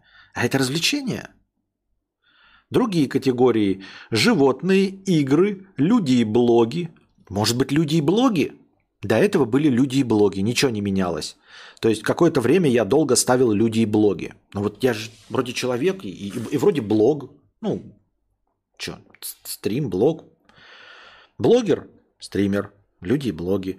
Музыка, наука и техника, новости и политика, образование, общественная деятельность, путешествия, развлечения, спорт, транспорт, фильмы и анимация, хобби и стиль, юмор. Ну и чё? Вот. Это в самом начале мне, значит, Spotify спросит, в каком жанре будем тебя э, рекламировать? Подкаст. Вот тебя подкаст, подкаст. Жанр. В рот его еби. Он такой, хорошо, окей, не знаешь, дурачок. А, давай тогда спросим тебя, на какую аудиторию? Нужно выбрать полововозрастной состав. И на, на кого ставку ставить? Ну, по идее, я смотрел, конечно, на Ютубе, но мне кажется, э, во-первых, там ложь. Потому что ну, никто в Ютубе правду не заполняет свои анкетки, ни свой возраст, ни свой пол. Зачем? Все по умолчанию. У меня там тоже стоит э, дата рождения какая-то там 19 июля э, 1956. И чего? Вот для Ютуба я рожденный 19 июля 1956.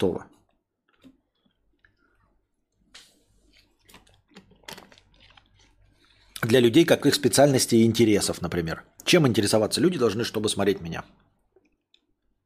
Стендапом и юмором? Нет, я не юморист и не стендапер. Техникой? Нет. Путешествиями? Нет. Музыкой? Я про музыку не говорил.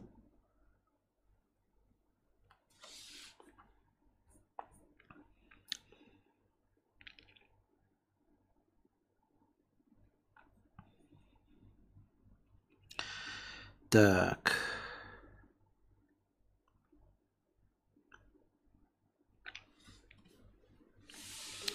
Сеньор Пиздобол 350 рублей с покрытием комиссии. Спасибо за покрытие комиссии. Понимаю так, а, понимаю так, что повесточка продвигается для гуманизации человеков. В тему того, о чем вчера говорили. Люди по натуре гнилые, не навязывая им терпимость, все скатится. Условно воруй, убивай, сношай гусей. А Сорос, Рептилоид да мировое правительство стараются это как-то сдержать. Я так думаю, мне так кажется. Возможно, похоже на правду. А, но только ты таких говоришь, что в общем плане э, делать э, людей гуманными. А мне кажется, что не гуманными, а просто терпимее к конкретным э, меньшинствам.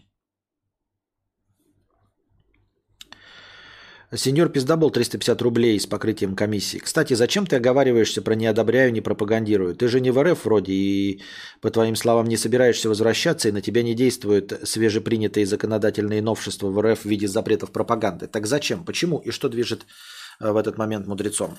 А, Мною движет, как я уже сказал, люди вообще абсолютно неуправляемые существа. Я об этом говорил на вчерашнем стриме. И именно в этом контексте. Единственное, что сдерживает людей, это закон.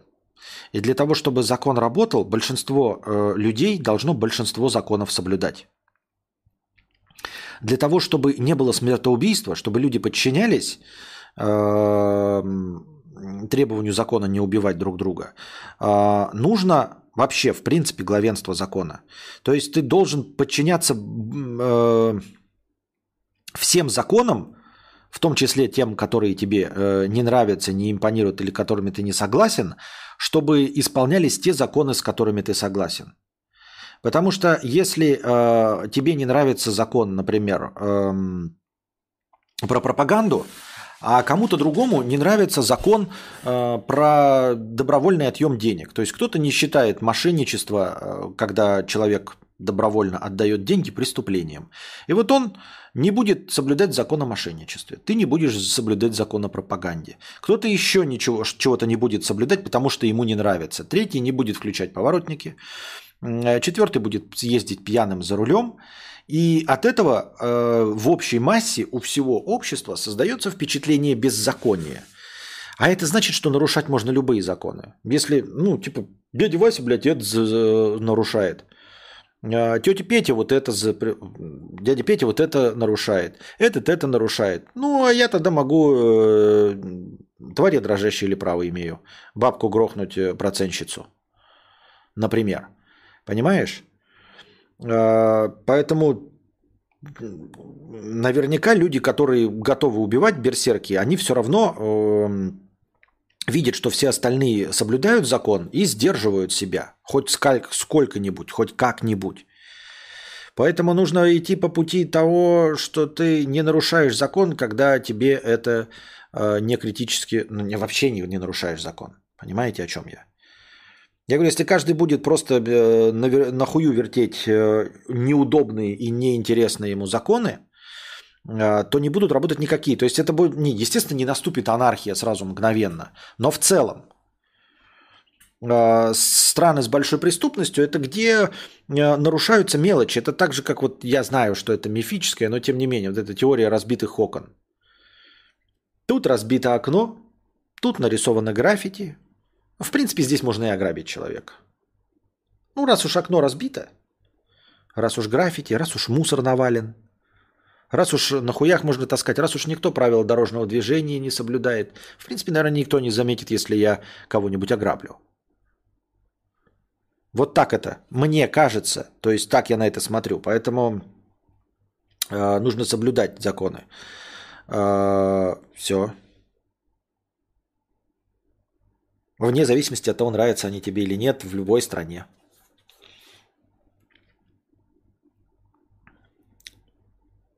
Я не знаю, это перерыв или Костя не дочитал мой донат. Если что, я не торопил нисколько, просто проверяю. А какой? Не понял, что я?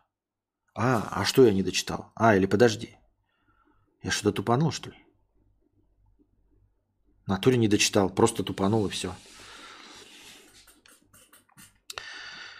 Тоже не сработает, конечно, но реклама дешевая, почему бы не попробовать. А насчет белгородского мудреца это так, просто присказка. Но если серьезно, то вряд ли перестанешь быть белгородцем. Я вот уже 12 лет э, в России не живу, но, разумеется, никем, кроме русского, меня здесь финки не считают. Другое дело, что негативные коннотации, которые сейчас есть у слова «русский», люди к тебе применять не будут. Достаточно просто не вести себя как typical Russian туриста, и все будет относительно замечательно. Понятно. Не, я спрашивал не с э, какой-то логической точки зрения, а исключительно э, с точки зрения попиздеть. Типа, почему, почему Набоков русский писатель? Хотя вот он, вот, ну, он в Википедии написан, скорее всего, русский и американский писатель. Да? Какие еще есть? Вот, ну, например, э, Набоков. Это все-таки русский и американский писатель. Да, а например, вот это как ее э, женщина этого Эштона Кучера, Качера, Кучера. Как его сейчас ее зовут-то, блядь? Да, Кунис. Вот, Мила Кунис. Смотрим. Э, имя при рождении Милена Марковна Кунис.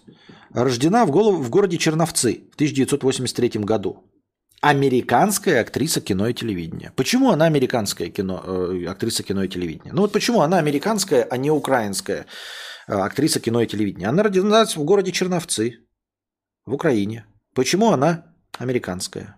Объясните мне. Набоков тоже родился в России, он почему-то, блядь, русский писатель, хотя писал на английском языке в Америке. Why? Oh, why? Да, Бунин. Сейчас посмотрим, кем он по Википедии значится. Бунин Иван Алексеевич. Э, русский писатель, поэт и переводчик, лауреат Нобелевской премии. Русский писатель, поэт и переводчик. Да, но формально, если мы говорим про писателя, он писал на русском языке, Набоков-то переключился. А это писал на русском языке. Но тем не менее, он же покинул страну в 17-м. И сколько он лет прожил? 83. 17, 53, ну ладно, большую часть жизни, получается, в России прожил. Хуй бы с ним. Хотя 83, а там 30, вот, что, э, где-то в 30, сколько, что? Подождите. Или подожди, правильно. В 870-м он родился, в 17-м уехал, в 70 40, а, 47 лет было, да? 47 лет, да хуя. Я почему-то думал, что 37. Да, большую часть в России прожил. Окей. Кто там еще у нас? А, Мила Йобович. Йобович. Она где родилась?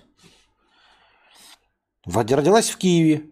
Мила Йовович родилась в Киеве. Американская актриса, музыкант, фотомодель, модельер. Американская. Почему? Но родилась же она в Киеве. Почему она не украинская? Дальше. Идем. Почему Набоков-то русский писатель? Сергей Брин, интернет-предприниматель. Родился в 1973 году в городе Москва. Сергей Брин родился в 1973 году в городе Москва. Американский программист и интернет-предприниматель еврейского происхождения. Американский еврейского происхождения. Вообще ни слова про то, что он родился в Москве. Why? Почему? Брин эмигрировал в Соединенные Штаты со своей семьей из Советского Союза в возрасте 6 лет. То есть он не просто родился, его грудничком увезли. В 6 лет. В 6 лет это дохуя. Он знает русский язык. И он на русском языке говорит до 6 лет, если он говорил на Навряд ли они в Советском Союзе говорили на английском языке. Это он потом его изучил. То есть до 6 лет это полностью русскоязычный ребенок. И это американский программист, интернет-предприниматель. Вы можете сказать про гражданство, но Набоков наверняка тоже, но тут, наверное, в статье не будет написано. Но он имел гражданство. How?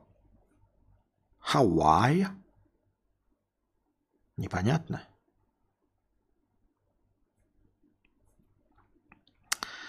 Так.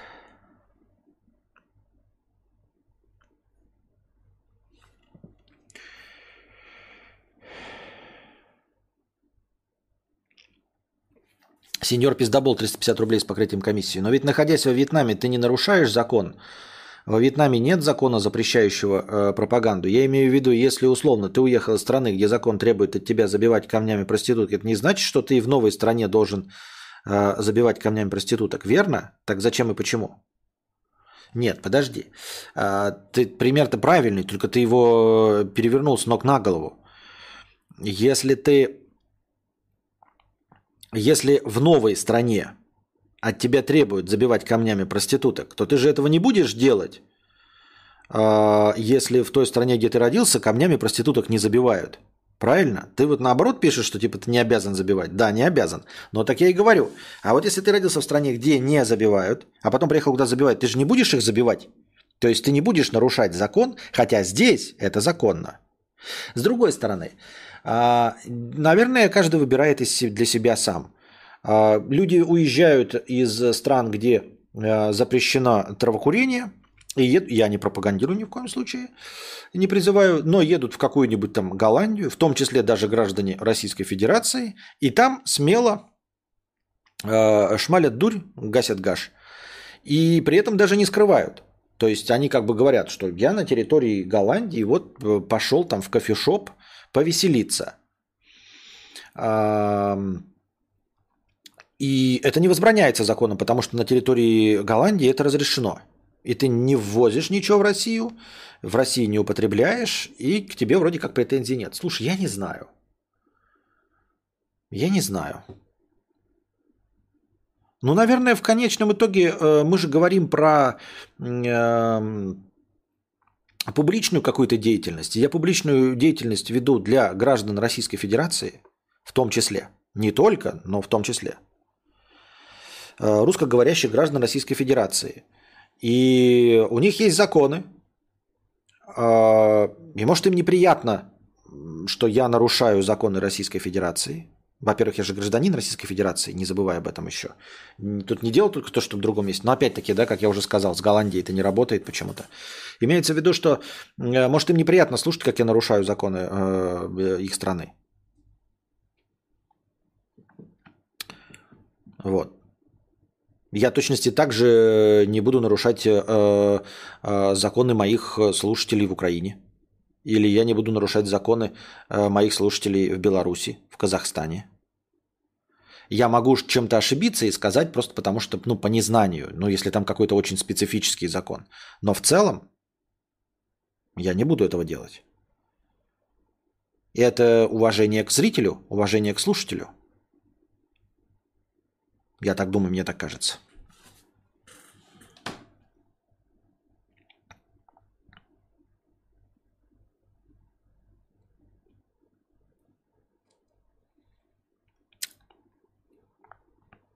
Я думаю, тут дело в том, когда произошел весь вклад человека в историю. Очевидно, Брин создал Google, уже получив американское образование, и делал это для Америки.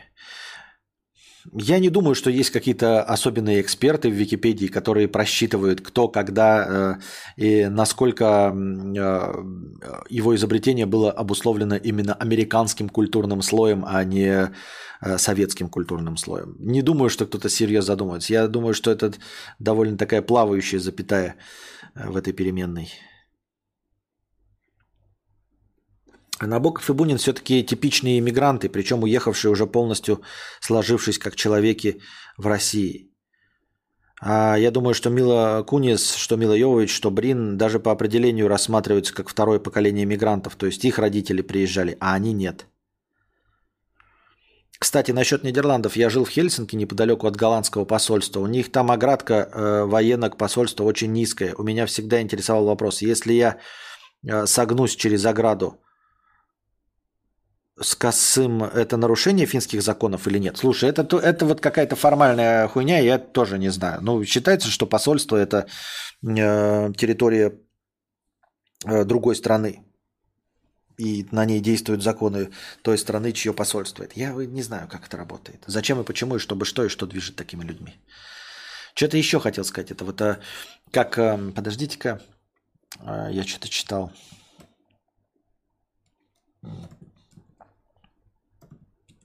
как его, блядь, Бунин, да.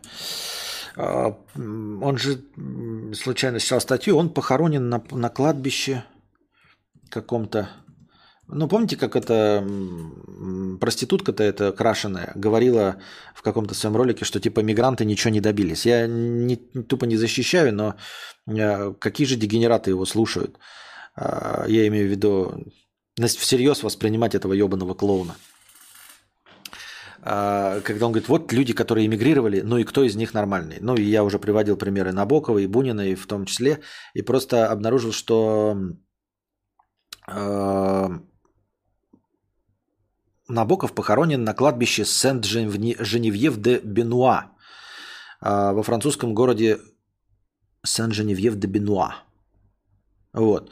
А суть в том, что это, судя по всему, русское кладбище – то есть э, с своим существованием оно обязано русскому старческому дому, основанному в 1927 году княгиней Мещерской. То есть это прям вот участок, объявленный кладбище, купленный вот этой княгиней Мещерской для русских иммигрантов. Но, естественно, э, вы можете помереть в Париже, и вас просто похоронят на обычном кладбище. А для того, чтобы там э, быть похороненным, то можно, ну, нужно иметь либо денежки, либо быть Э, стоящим человеком. И вот просто когда э, вот эта украшенная проститутка говорит, что ничего э, не добились мигранты, и не нужно искать, кто там из иммигрантов чего-то добился. Можно просто почитать могилки на кладбище Сен-Женевьев-де-Бенуа. И это только одно кладбище во Франции. Э, понятное дело, что есть какие-то другие, можно просто... Э, э, это хороший показатель того, ну вот как знаете, вот есть в Москве кладбище, где вот там Высоцкий похоронен, как его там? Ну, как это известно? Хоть одно известное кладбище можете назвать? Анастасия? Понятно, не может. Так вот, эм, похоронен на Новодевичьем кладбище, да, там хоронят известных людей, у них там специальные места есть и все. А вот, значит, французское кладбище, основанное э, с э, княгиней русское греческое общество или что-то в этом роде. И вот, значит, там перечислены имена людей, умерших там. Ну, умерших как эмигранты, потому что если бы они умерли там случайно, то их переправляют обратно в Советский Союз или в Российскую империю, и они там. Вот. Могила Александра Галича. Александр Галич предпочел умереть и быть похороненным в Париже. Да? Рудольф Нуреев, балерун. Андрей Тарковский, Тэффи, хотя это русская писательница и поэтесса Тэффи. А кто его знает, кто это такие? Богоевский, Дроздовский. Я их только ну, в силу своего скудоумия читаю только тех, кого я знаю. Мережковский, Зинаида Гиппиус – это тоже э, русские поэты и писатели. Бунин и его супруга. Нихуя себе гидрограф. Кадетам, казакам, бурцев. Нет, все, остальных я не знаю. А, я имею в виду, что если не помните, просто, да, просто вот кладбище Сен-Женевьев де Бенуа, и можно посмотреть. Я ни в коем случае не топлю за эмиграцию, никого никуда не призываю. Я просто э, говорю о том, что крашеная проститутка лишь крашеная проститутка. И все. Хотя недавно я слышал, что посольство другой страны уже не считается территорией этой страны, а всего лишь аренду, арендуемой временной собственностью. Нет, по-моему, считаются. Сколько уж этих э, фильмов я видел, ну, фильмов на реальных исторических событиях, когда где-то там в Африке что-то происходит э, или где-то происходит что-то в бывшей колонии, а люди бегут в посольство Америки, потому что знают, что посольство Америки – это территория Америки. И как бы и все американцы, если что-то, какой-то кипиш происходит на территории страны, бегут на территорию посольства. А, знают, что в посольстве им будет безопасно, потому что никто не смеет напасть на посольство, ибо посольство является территорией другой страны. Это будет фактически объявление войны. Ну, как вторжение на территорию э, государства, чье посольство. Я не говорю, что мы, Америка там это там сильно или что. Я имею в виду, что это фигурирует в фильмах про Америку, потому что американцы снимают фильмы. Если они снимают фильм про американцев, то куда он побежит? Он побежит в бельгийское, что ли, посольство? Опять-таки, опять-таки, э, этот же, как его, кто сидит-то в посольстве у нас? Э, один из этих, Викиликс, как его зовут? Он же до сих пор сидит в посольстве, потому что он не может из него выехать. Потому что он, если он выйдет из этого, он в посольстве страны, которая его не выдает. Но сидит он на территории, вот вообще окруженной другим государством, которое его может выдать Америке. Где он сидит, напомните мне, основатель Wikileaks. Давайте сейчас прочитаем. И он сидит в этом посольстве уже много лет.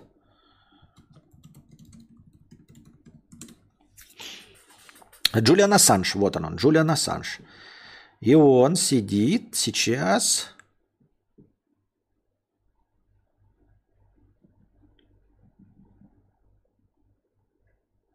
И где он сидит? Хуй просышь, блядь.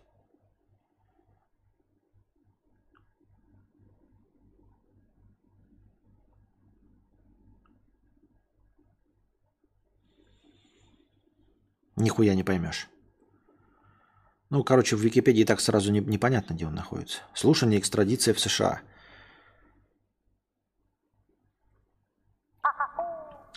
Я не знаю, может сейчас он и вышел, но он какое-то очень долгое время сидел в посольстве. И именно из него не выходил, потому что посольство той страны не подчиняется законам государства вокруг него – если я правильно понимаю. Вот. И он не мог выйти, потому что в Лондоне, да? Ты чё? А, как только он вышел бы на территорию э, страны, то его бы сразу захватили экстрадировали. В посольстве не вторгаются власти не потому, что это территория другой страны, а потому что это дипломатический стан- скандал. Это никому нахрен не надо, за исключением серьезных политических причин. Ну а разве Джулиан Ассанж не серьезная политическая причина? Так уже не сидит, все, экстрадировали. Так он вышел, наверное. У Грибоедова была интересная история в посольстве. Ну, это в те времена, может быть, после этого и решили, что посольства должны быть какими-то неприкосновенными зонами.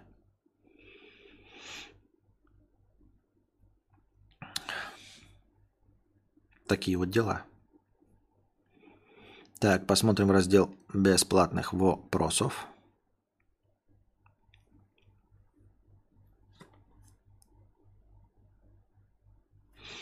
Бабуля Хикана, канал, Хикан номер один. Как можно не знать летописчика нижних интернетов? Ну, к сожалению, не знаю. Константин, вы пробовали проводить алкостримы в праздники, там, например, созвон с кем-то и за крупный донат выпиваем? А, да, конечно, нет. В свое время я пробовал и выпивать на стримах, но этот этап благополучно пройден.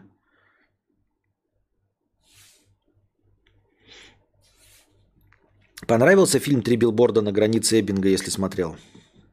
Понравился в целом, хороший. Можно даже один раз пересмотреть. Уже скоро будет. Хороший фильм. Занимается своим делом. Так, что там по новостям? Я даже себе что-то какие-то откидывал новости. Парам-пам-пам, парам-пам-пам. Или нет? Или подожди, откидывал же. А как? Подождите.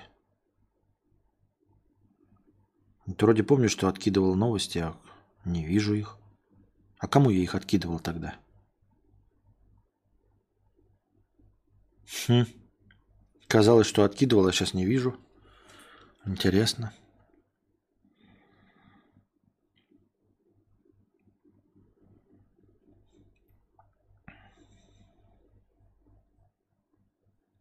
Или это оно? Или подожди. Ладно. Значит так. А, почему-то я вот, вот выбирал себе новости э, в избранное, а теперь смотрю, так думаю, а что в ней было? Ну, хуй с ним, давайте откроем, прочитаем э, и выясним, почему я ее выбрал. Моя самая яркая история за время работы в ТикТок. Личный опыт работы – Да, я вспомнил. Какая-то мысль вот была, я вот не могу вспомнить, какая мысль была. Ну, давайте прочитаем статью. Значит, смотрите. А, женщина работала в ТикТок и рассказывает про ну, продвижение и популяризацию, как раз наши любимые темы. Продвижение и популяризация. Популяризаторство. Так.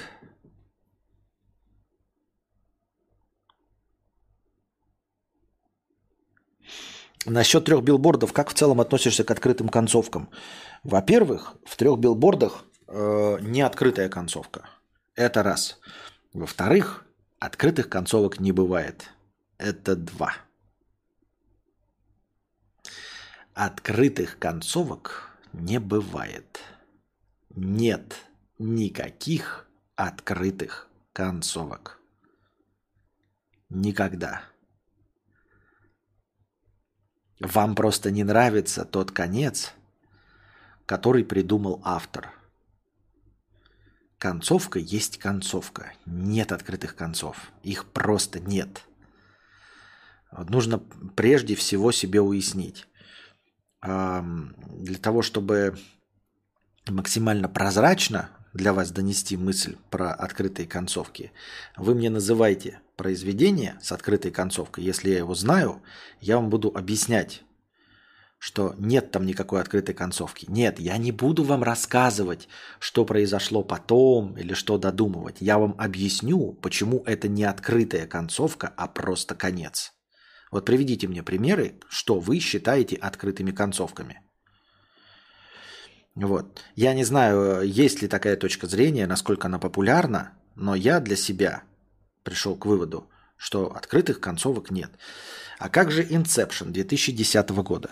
Что ты имеешь в виду под открытой концовкой? Почему э, в Inception 2010 открытая концовка? Открытая. А Inception начало какая концовка? Ну, э, Леонардо Ди Каприо вернулся э, в реальный мир или в нереальный мир. И э, ну, запустил этот э, волчок, увидел своих детей, которые повернулись к нему лицами. И концовка заключается в том, что главный герой не знает, в реальном мире он или в нереальном. Это конец. Это конец. Герой не понял, в реальном мире он или нереальном. Мы вместе с героем запустили в конце Юлу и не можем понять, реальный мир или нереальный. Все, в этом концовка. Дальше с героем может происходить что-то другое. Если нас тут напишет это Нолан, он, может быть, напишет, что это был реальный мир. Или может написать, что это был нереальный мир. Но это произведение закончено на том, что герой не знает, в реальном мире он или нет. Вот и все. Мы не интерпретируем концовку, мы видим то, что видим. Есть запущенный волчок, просто запущенный. Мы не, не смотрим на то, сколько долго он крутился, может ли он так долго крутиться, упадет он или нет. Мы видели только то, что видели. Он запустил волчок. И решение он, Леонардо Ди Каприо, еще не принял. Он не знает, в реальном мире он или нет. И мы вместе с ним не знаем, в реальном мире он или нет. На этом заканчивается фильм. Мы не знаем, в реальном мире он или нет. Это конец. Вот и все. Вы же понимаете, что э, когда монета подкинута, и нам не показывает, как упала монета, то конец заключается в том, что монета зависла в воздухе. а не в том, что она упадет орлом или упадет решкой. Все. Чем закончился Сопрано? Сопрано закончился тем, что все живы. Конкретно сезон заканчивается тем, что он справился со своей проблемой, он встретился с семьей и сидит и встречается со своей семьей в э, итальянском ресторане. А, ему ничего не грозит, э, потому что он разобрался со своими врагами на момент последнего сезона, он со своими врагами разобрался. Какие-то подвешенные, э, нерешенные проблемы, как и в конце любого другого сезона, остались. Его семья вместе с ним собирается. Концовка заключается в том, что этот герой всегда будет жить на стороже. Он преступник и всегда будет жить на стороже. И вот он сидит в ресторане, он порешал свои проблемы, какие-то проблемы всегда будут в подвешенном состоянии, и он всегда будет оглядываться на дверь. Вот в чем заключается концовка. Концовка заключается в том, что нужна ли вам такая жизнь, чтобы оглядываться на дверь. Вот чем она заканчивается. Урок заключается в том, что если вы станете сопрано, вы, возможно, станете, если будете достаточно умным там, или э, подходящим под вашу конкретную должность, вы будете решать проблемы, вы будете убивать врагов и все остальное. Но когда вы будете встречаться с семьей, даже после большой решенной проблемы, вы всегда будете озираться и смотреть, а кто зашел в ресторан?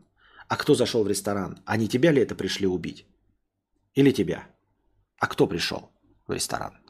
И так ты и будешь все время в сопрано смотреть на дверь. Но то не убили, ты не понял. Ты даже не поставил петушка. Охота 2012 -го. Аж чем охота закончилась? Охота закончилась тем, что э, ложечки нашлись, а осадочек-то остался. Это э, большая, э, темная, мрачная экранизация простой поговорки. Ложечки нашлись, а осадочек остался и все. И ты не способен переубедить провинциальное быдло в том, что ты не преступник, даже если это эм, ну, доказано, даже если все на этом сошлись, все равно найдутся люди, которые будут думать, что ты э, плохой человек. Там же все закончится, там даже вопросов не было к этому.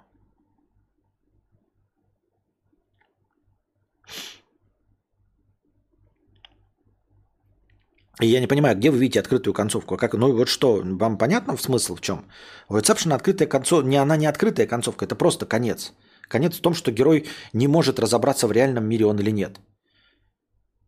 То есть все, он занимается каким-то вот таким ну, странноватым делом и в конце концов приходит к тому, что он не может разобраться в реальном мире он или нет.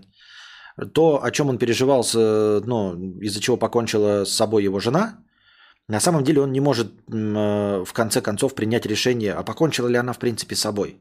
Может быть, она вышла из этого сна.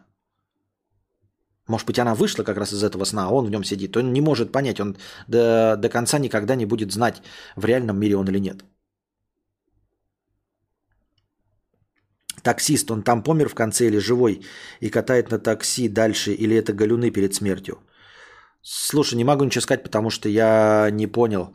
А, ну Трансильваниан Хангер просто дурачок. Он пишет, что последний кадр, он видит черный. Ну, это, блядь, э, люди, которые э, занимаются сканированием собственного пупка э, в надежде, что э, форма скручивания пуповины докажет им существование божественного начала. Ну, вон, Трансильвания, можете почитать. Ну, блядь, там какие-то черные экраны, блядь. Это а, я поражаюсь, как все люди знают, что э, учительница литературы говно, который спрашивает вам, что думал автор, и при этом, знаете, школьная программа заканчивается, да, и все такие, блядь, ненавидел литературу, потому что, блядь, никто нахуй не знает, чем за, что думал автор, потому что, блядь, никто не знает, что думал автор, нахуй. То, что тупая училка меня спрашивает, блядь, что думал автор, блядь. Все нахуй, блядь. Куда ты знаешь, дура, блядь, старая, что думал автор? Так, ребята, я знаю, чем закончилась «Сопрано». Там, значит, черный экран, и звука никакого нет. А это вот, значит, было, как вот знаете, когда звука нет, когда убили э, этого в лодочке. И это значит... Все нормально. У, людей, у человека просто вот нет никакого противоречия в этом. Все, ну, нахуй с ним разговаривать. Для меня открытая концовка, если у зрителя остались вопросы. Так это проблема зрителя. У него остались вопросы. А, так, только что узнал, что Йока Оно оказывается жива, и ей 89 лет. Я до смерти э, Инны Чуриковой думал, что э, ей немного. Я думал, что ей лет 60, а ей оказалось 79, почти 80. Американский психопат или Помни, например. Не могу понять, как это нет открытой концовки. Есть истории, где нет логического продолжения вообще никакого. Мол, придумай сам, э, как тебе угодно. Нет. Не как тебе угодно. Понимаешь, история имеет начало и имеет конец. Тебе дали конец. Тебе не нравится конец. Еще раз говорю, если вам подкидывают монетку, и монетка не падает, а вы ждете, что она должна упасть либо орлом, либо решкой, это вам не нравится конец, монетка зависла в воздухе. Подумайте над этим. Если вам ну, сразу сходу не получается, подумайте над этим. Еще раз. В конце любого фильма вам подбрасывают монетку. И говорят, герой умрет, если упадет орлом. Герой умрет, если упадет решкой. И вам не показывают, как упала монетка. Конец в том, что монетка зависла в воздухе. Это конец истории. Дальше идет другая история. Хотите вы придумывать себе, не хотите, задаете себе вопросов, не задаете, не имеет никакого значения. История окончена тем, что герой жив, история заканчивается на тем, что монетка подлетела в воздух. Это конец. Монетка подлетела в воздух. Дальше ничего не имеет значения. Витька Чеснок и Леха я не видел. А помни, это просто сложно сконструированная композиция на основе э, как этот, нелинейной хронологии.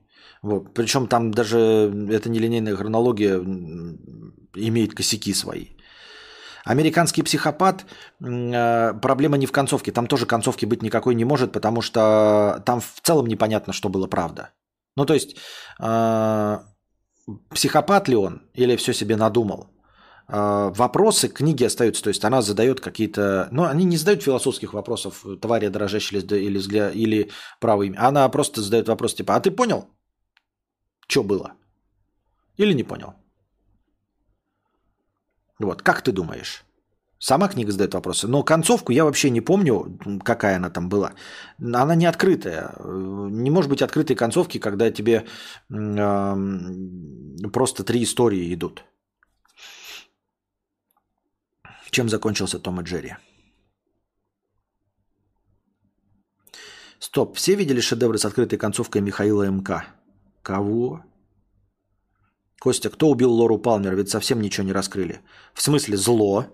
Я сейчас не, не очень помню, но вот это э, вселенское зло, которое э, в виде Боба было и вселилось в отца Лоры Палмер, и он ее убил. Э, все легко и просто. Э, это про просто плохо написанная история, потому что она сценарий писался импровизацией как Санта-Барбара во время съемок. Это просто очень плохо написанная история, как и большинство историй, снятых Дэвидом Линчем. Это просто плохо написанные истории. Они выглядят так загадочно и непонятно просто потому, что они плохо написаны. И все. Но они серьезно плохо написаны. И история Лоры Палмер также из рук вон плохо написана. Там прорабатываются персонажи. Весь сериал Твин Пикс основан на прорабатывании персонажей. Но история, ее не существует. Она просто хуево написана. Что это за зло, Боб? Ну, такое же зло, как и э, в «Оно» Стивена Кинга. Просто какое-то хтоническое зло, э, вышедшее вот здесь и сейчас, и вот так себя ведущее.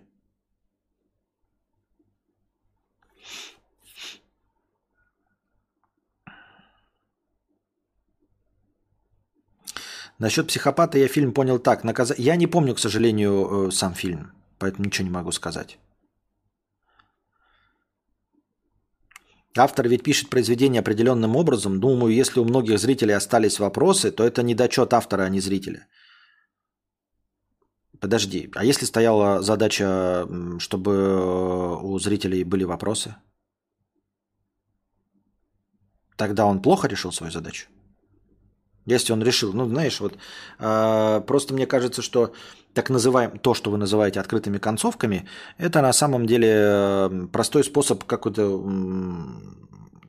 это как занять идиота. Ты пишешь на листочке бумаги с одной стороны переверни, и с другой стороны пишешь переверни. Вот. Если вас так легко смутить бумажкой со словом переверни с обоих сторон, то, ну, извините меня, вот так автор добился своего. Я считаю, что открытых концовок нет. Еще раз настаиваю. Есть концовки, которые вам не нравятся. Они не открытые. Они просто вам не нравятся. Кому-то не нравится, что убили Сопрано. Кому-то не нравится, что не убили Сопрано. Понимаете? То есть, э, если ты убьешь Сопрано, то половина зрителей будет недовольна, что ты убил Сопрано. Если ты не убил Сопрано, то другая половина зрителей будет недовольна, что не убили Сопрано. А если ты ничего не сделаешь, то не понравится всем. Ну, такая задача и стояла, задача была решена. Ну, то есть, э, вот, э, э, видите, Трансильвания, это очень задело, и он сидит и, и думает, что он увидел какой-то концовки, которой не было. Концовка была, ну, конкретно в том, в чем была. Просто концовка была в том, в чем была.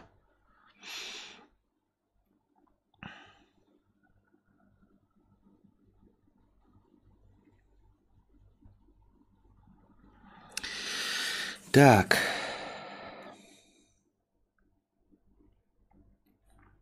Посмотрим, что у нас там в разделе «Бесплатные вопросы».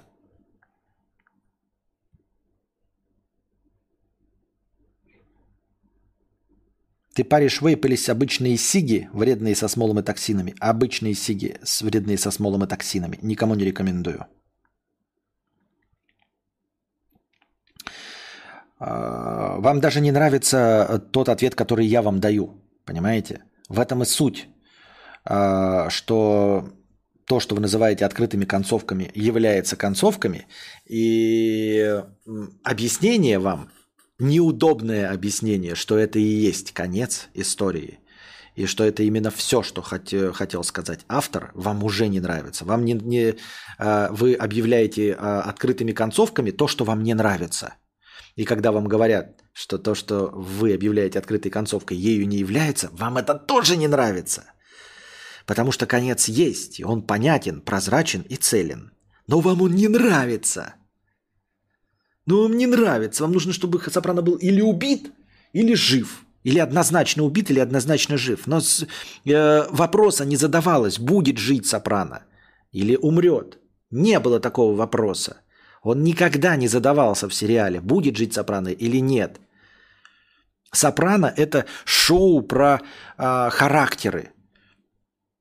Понимаете, сюжет там не важен, там раскрытие характеров. Вот все, что происходит, оно раскрывает характеры. И последняя сцена раскрывает характер, что всю свою жизнь, какая она была, будет или не будет, он будет озираться и смотреть на дверь ресторана, чтобы кто-то не зашел. И все. В этом концовка. Хотели раскрыть персонажа Сопрано, раскрыли персонажа Сопрано и показали последняя черта его характера. Самое важное, что каким бы ты главарем мафии не был, ты будешь озираться по сторонам. Вот и все. А какая концовка э, в бойцовском клубе? Главный герой реально взорвал здание и посеял хаос в мире? Или это все э, просто его галюны в дурке? Это не про открытость концовки, это про интерпретацию концовки. Я впервые слышу о том, что он может э, галюны в дурке. Если ты книгу читал, то я хуй его знает, что там в книге. Я смотрел только кино. В кино он взорвал. Взорвал. Ну, просто взорвал, просто э, анархисты совершили террористический акт. Не одобряем и осуждаем, и все. Э, анархисты с юношескими максималистскими взглядами просто несколько банковских зданий взорвали, чтобы что, зачем и почему. Ну, как бы вопроса нет, чтобы что, зачем, почему. Просто потому что малолетние анархисты.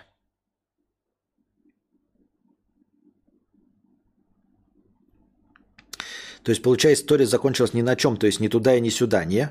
Нет, почему? Она закончилась на том, на чем она закончилась. Еще раз тебе говорю. Монетка зависла в воздухе. Это конец. Вам не нравится почему-то, вам, вам нужно обязательно, чтобы она упала либо орлом, либо решкой. Вам не нравится, что она зависла в воздухе или потерялась. Вам просто не нравится. Интересно то, что во всех примерах концовка открытая, потому что просто типа не договорили до конца.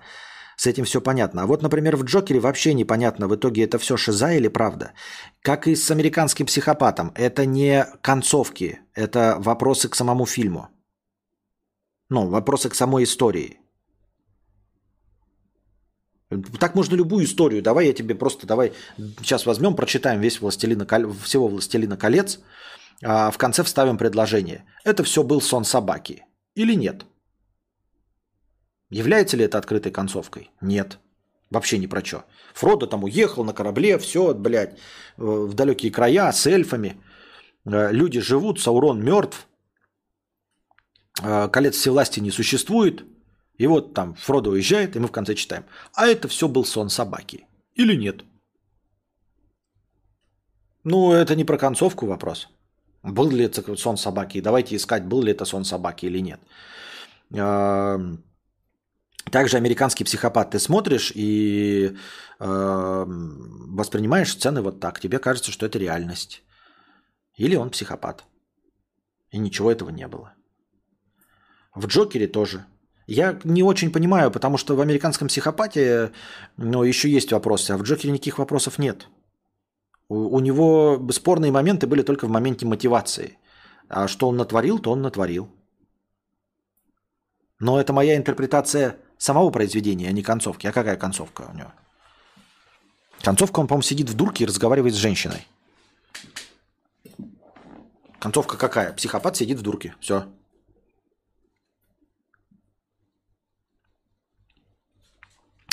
Но вот это какой-то бред. Открытые концовки прикольные тем, что можно подумать, а что бы было дальше, как, например, в трех билбордах. Поехали они в, в итоге за ним или нет. А, что значит... Нет, ты придумываешь себе дальше историю. Это не открытая концовка. Опять, вы почему называете концовкой? История кончилась. Она за, заканчивается на тем, что они выследили какого-то хуйка. Все. Они решились и выследили какого-то хуйка. Дальше ты историю придумаешь свою, следующую, спиновчик, фанфик.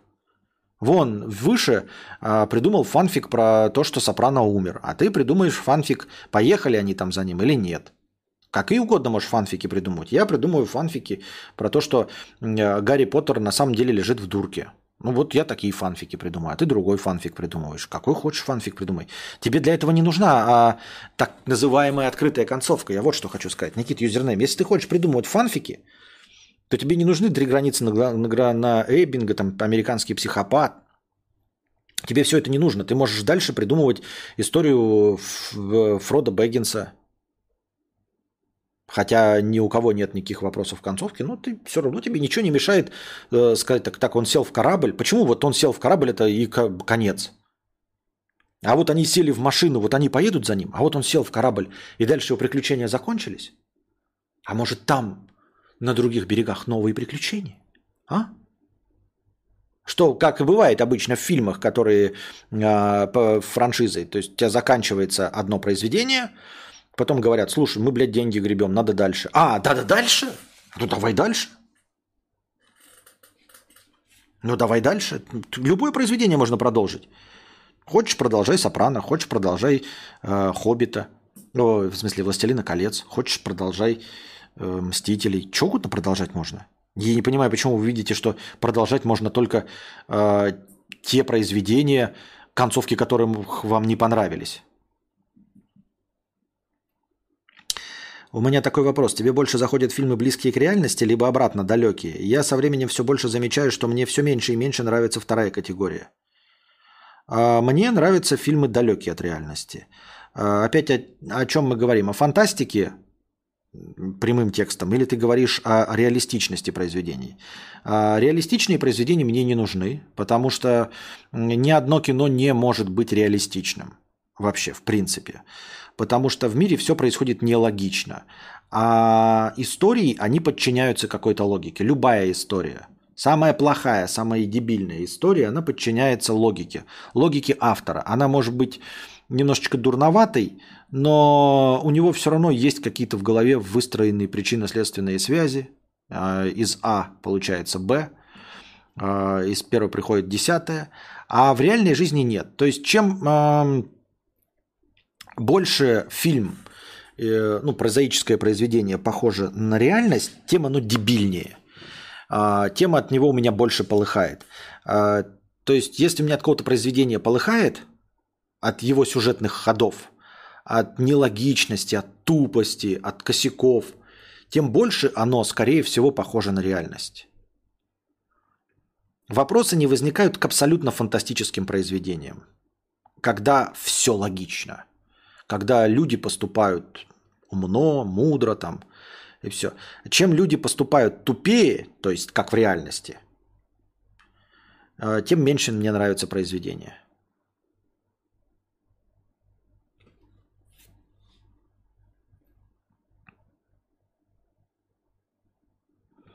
Но в старых фильмах и сказках говорят, и жили они долго и счастливо до конца жизни и подохли.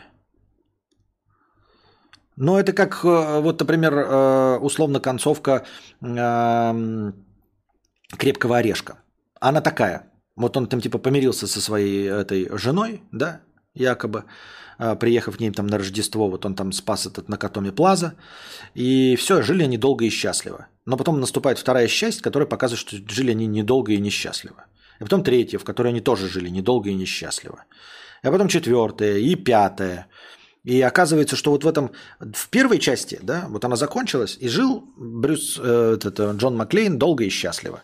А потом нам открывают следующую книгу, говорят, а, ну вот в этом долго и счастливо там была еще одна история, которая тоже закончилась. Ну вот теперь-то, теперь он убил брата этого э, Северуса Снейпа, или наоборот.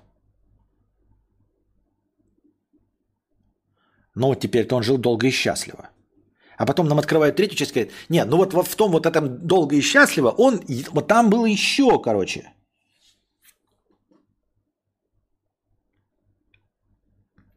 То есть Большой Любовский тебе не нравится? Нравится. Он никакого отношения к реальности не имеет. Это красивая сказка, она отношения... Почему? Там все сказочно. Там никто не поступает глупо. Ты смотрел ремейк Вестсайдской истории? Не, не смотрел.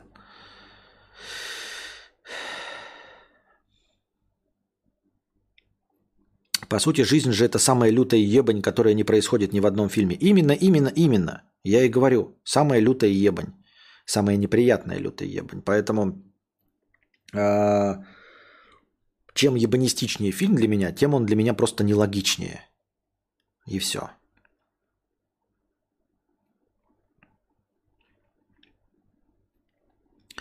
Хорошо, а что тогда считать не открытой концовкой? Когда есть четкий финал, либо да, либо нет. Разве концепция открытой концовки не так работает, что дает зрителям придумать свой финал? Разве не так работает? Я не, ну, что такое открытая? Как? Э, закрытая концовка это после этого мир взорвался. И больше никого никогда не существовало. Это закрытая концовка тогда.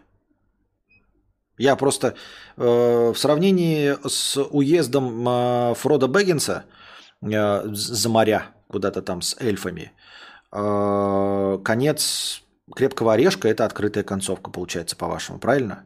Но мы же не знаем, сколько долго еще проживет э, Джон Маклейн, что он будет дальше делать наладится у него или нет. Но я никогда и нигде не слышал, чтобы кто-то говорил, что у крепкого орешка открытая концовка.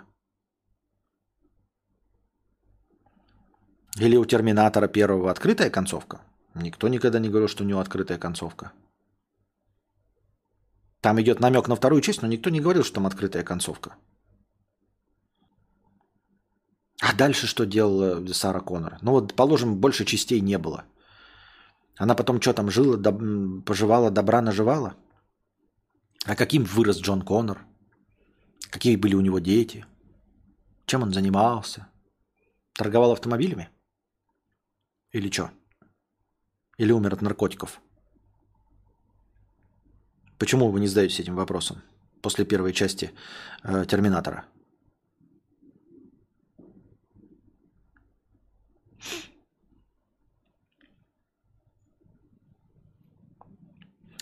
Закрытая концовка – это когда нет вопросов по итогу, где...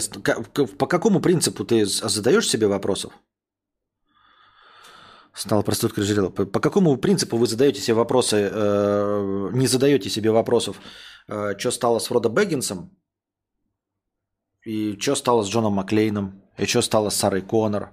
Почему вы не задаете этих вопросов? Почему вы задаете вопросы, э, что стало с американским психопатом?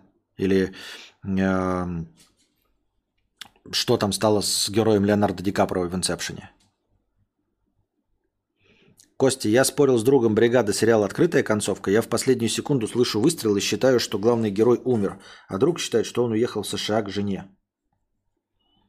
Опять, вы опять говорите, я сказал, открытых концовок не бывает. Но концовку бригады я не помню. Ты спрашиваешь про фактологию, был ли выстрел или не был выстрел. В кого это был выстрел. Это все интерпретации. Чем закончился, э, закончилась бригада? Главный герой намеревался уехать к жене. Все. История заканчивается тем, что он отомстил и намеревается уехать к жене. Другая, более короткая история, продолжение, это фанфик, ты можешь написать, в котором его убили, и он не доехал до жены. Короткая история. А можешь, например, он Никто его не убил, и он уехал жене. И там занялся преступной деятельностью. Вот такой второй фанфик ты написал. Но история бригады закончена тем, что главный герой отомстил и решил уехать в Америку к жене. Все. Смотрел «Облачный атлас»? Нет. У меня с мамой Оскара Кучеры открытая концовка, простите, не удержался. С мамой Оскара Кучеры открытая концовка?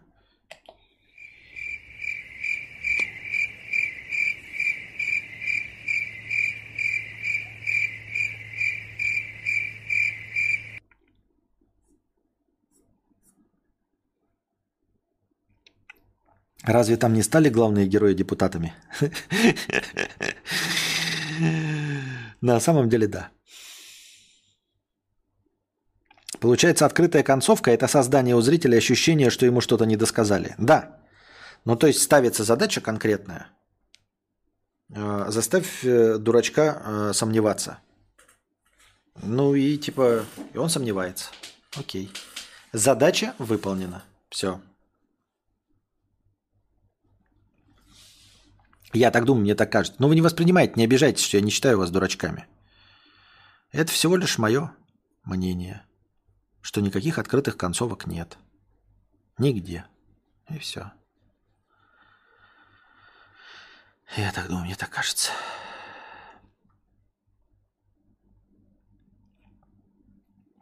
Ну все, дорогие друзья, на сегодня будем заканчивать наш сегодняшний подкаст. Надеюсь, вам понравилось. До новостей мы так и не добрались. Но ничего, они копятся. Это не столько новости, сколько э, поводы для начала какого-то обсуждения. Так что потом их в следующий раз пообсуждаем. Э, спасибо большое всем спонсорам на YouTube, всем спонсорам на Boosty. Приносите ваши добровольные пожертвования на, на прямой эфир, чтобы следующий подкаст длился дольше. Надеюсь, этот вам понравился. Э, рассказы можно заказывать за 1997 рублей, точнее отправную точку давать. А пока держитесь там. Вам всего хорошего. Всего доброго. Пока.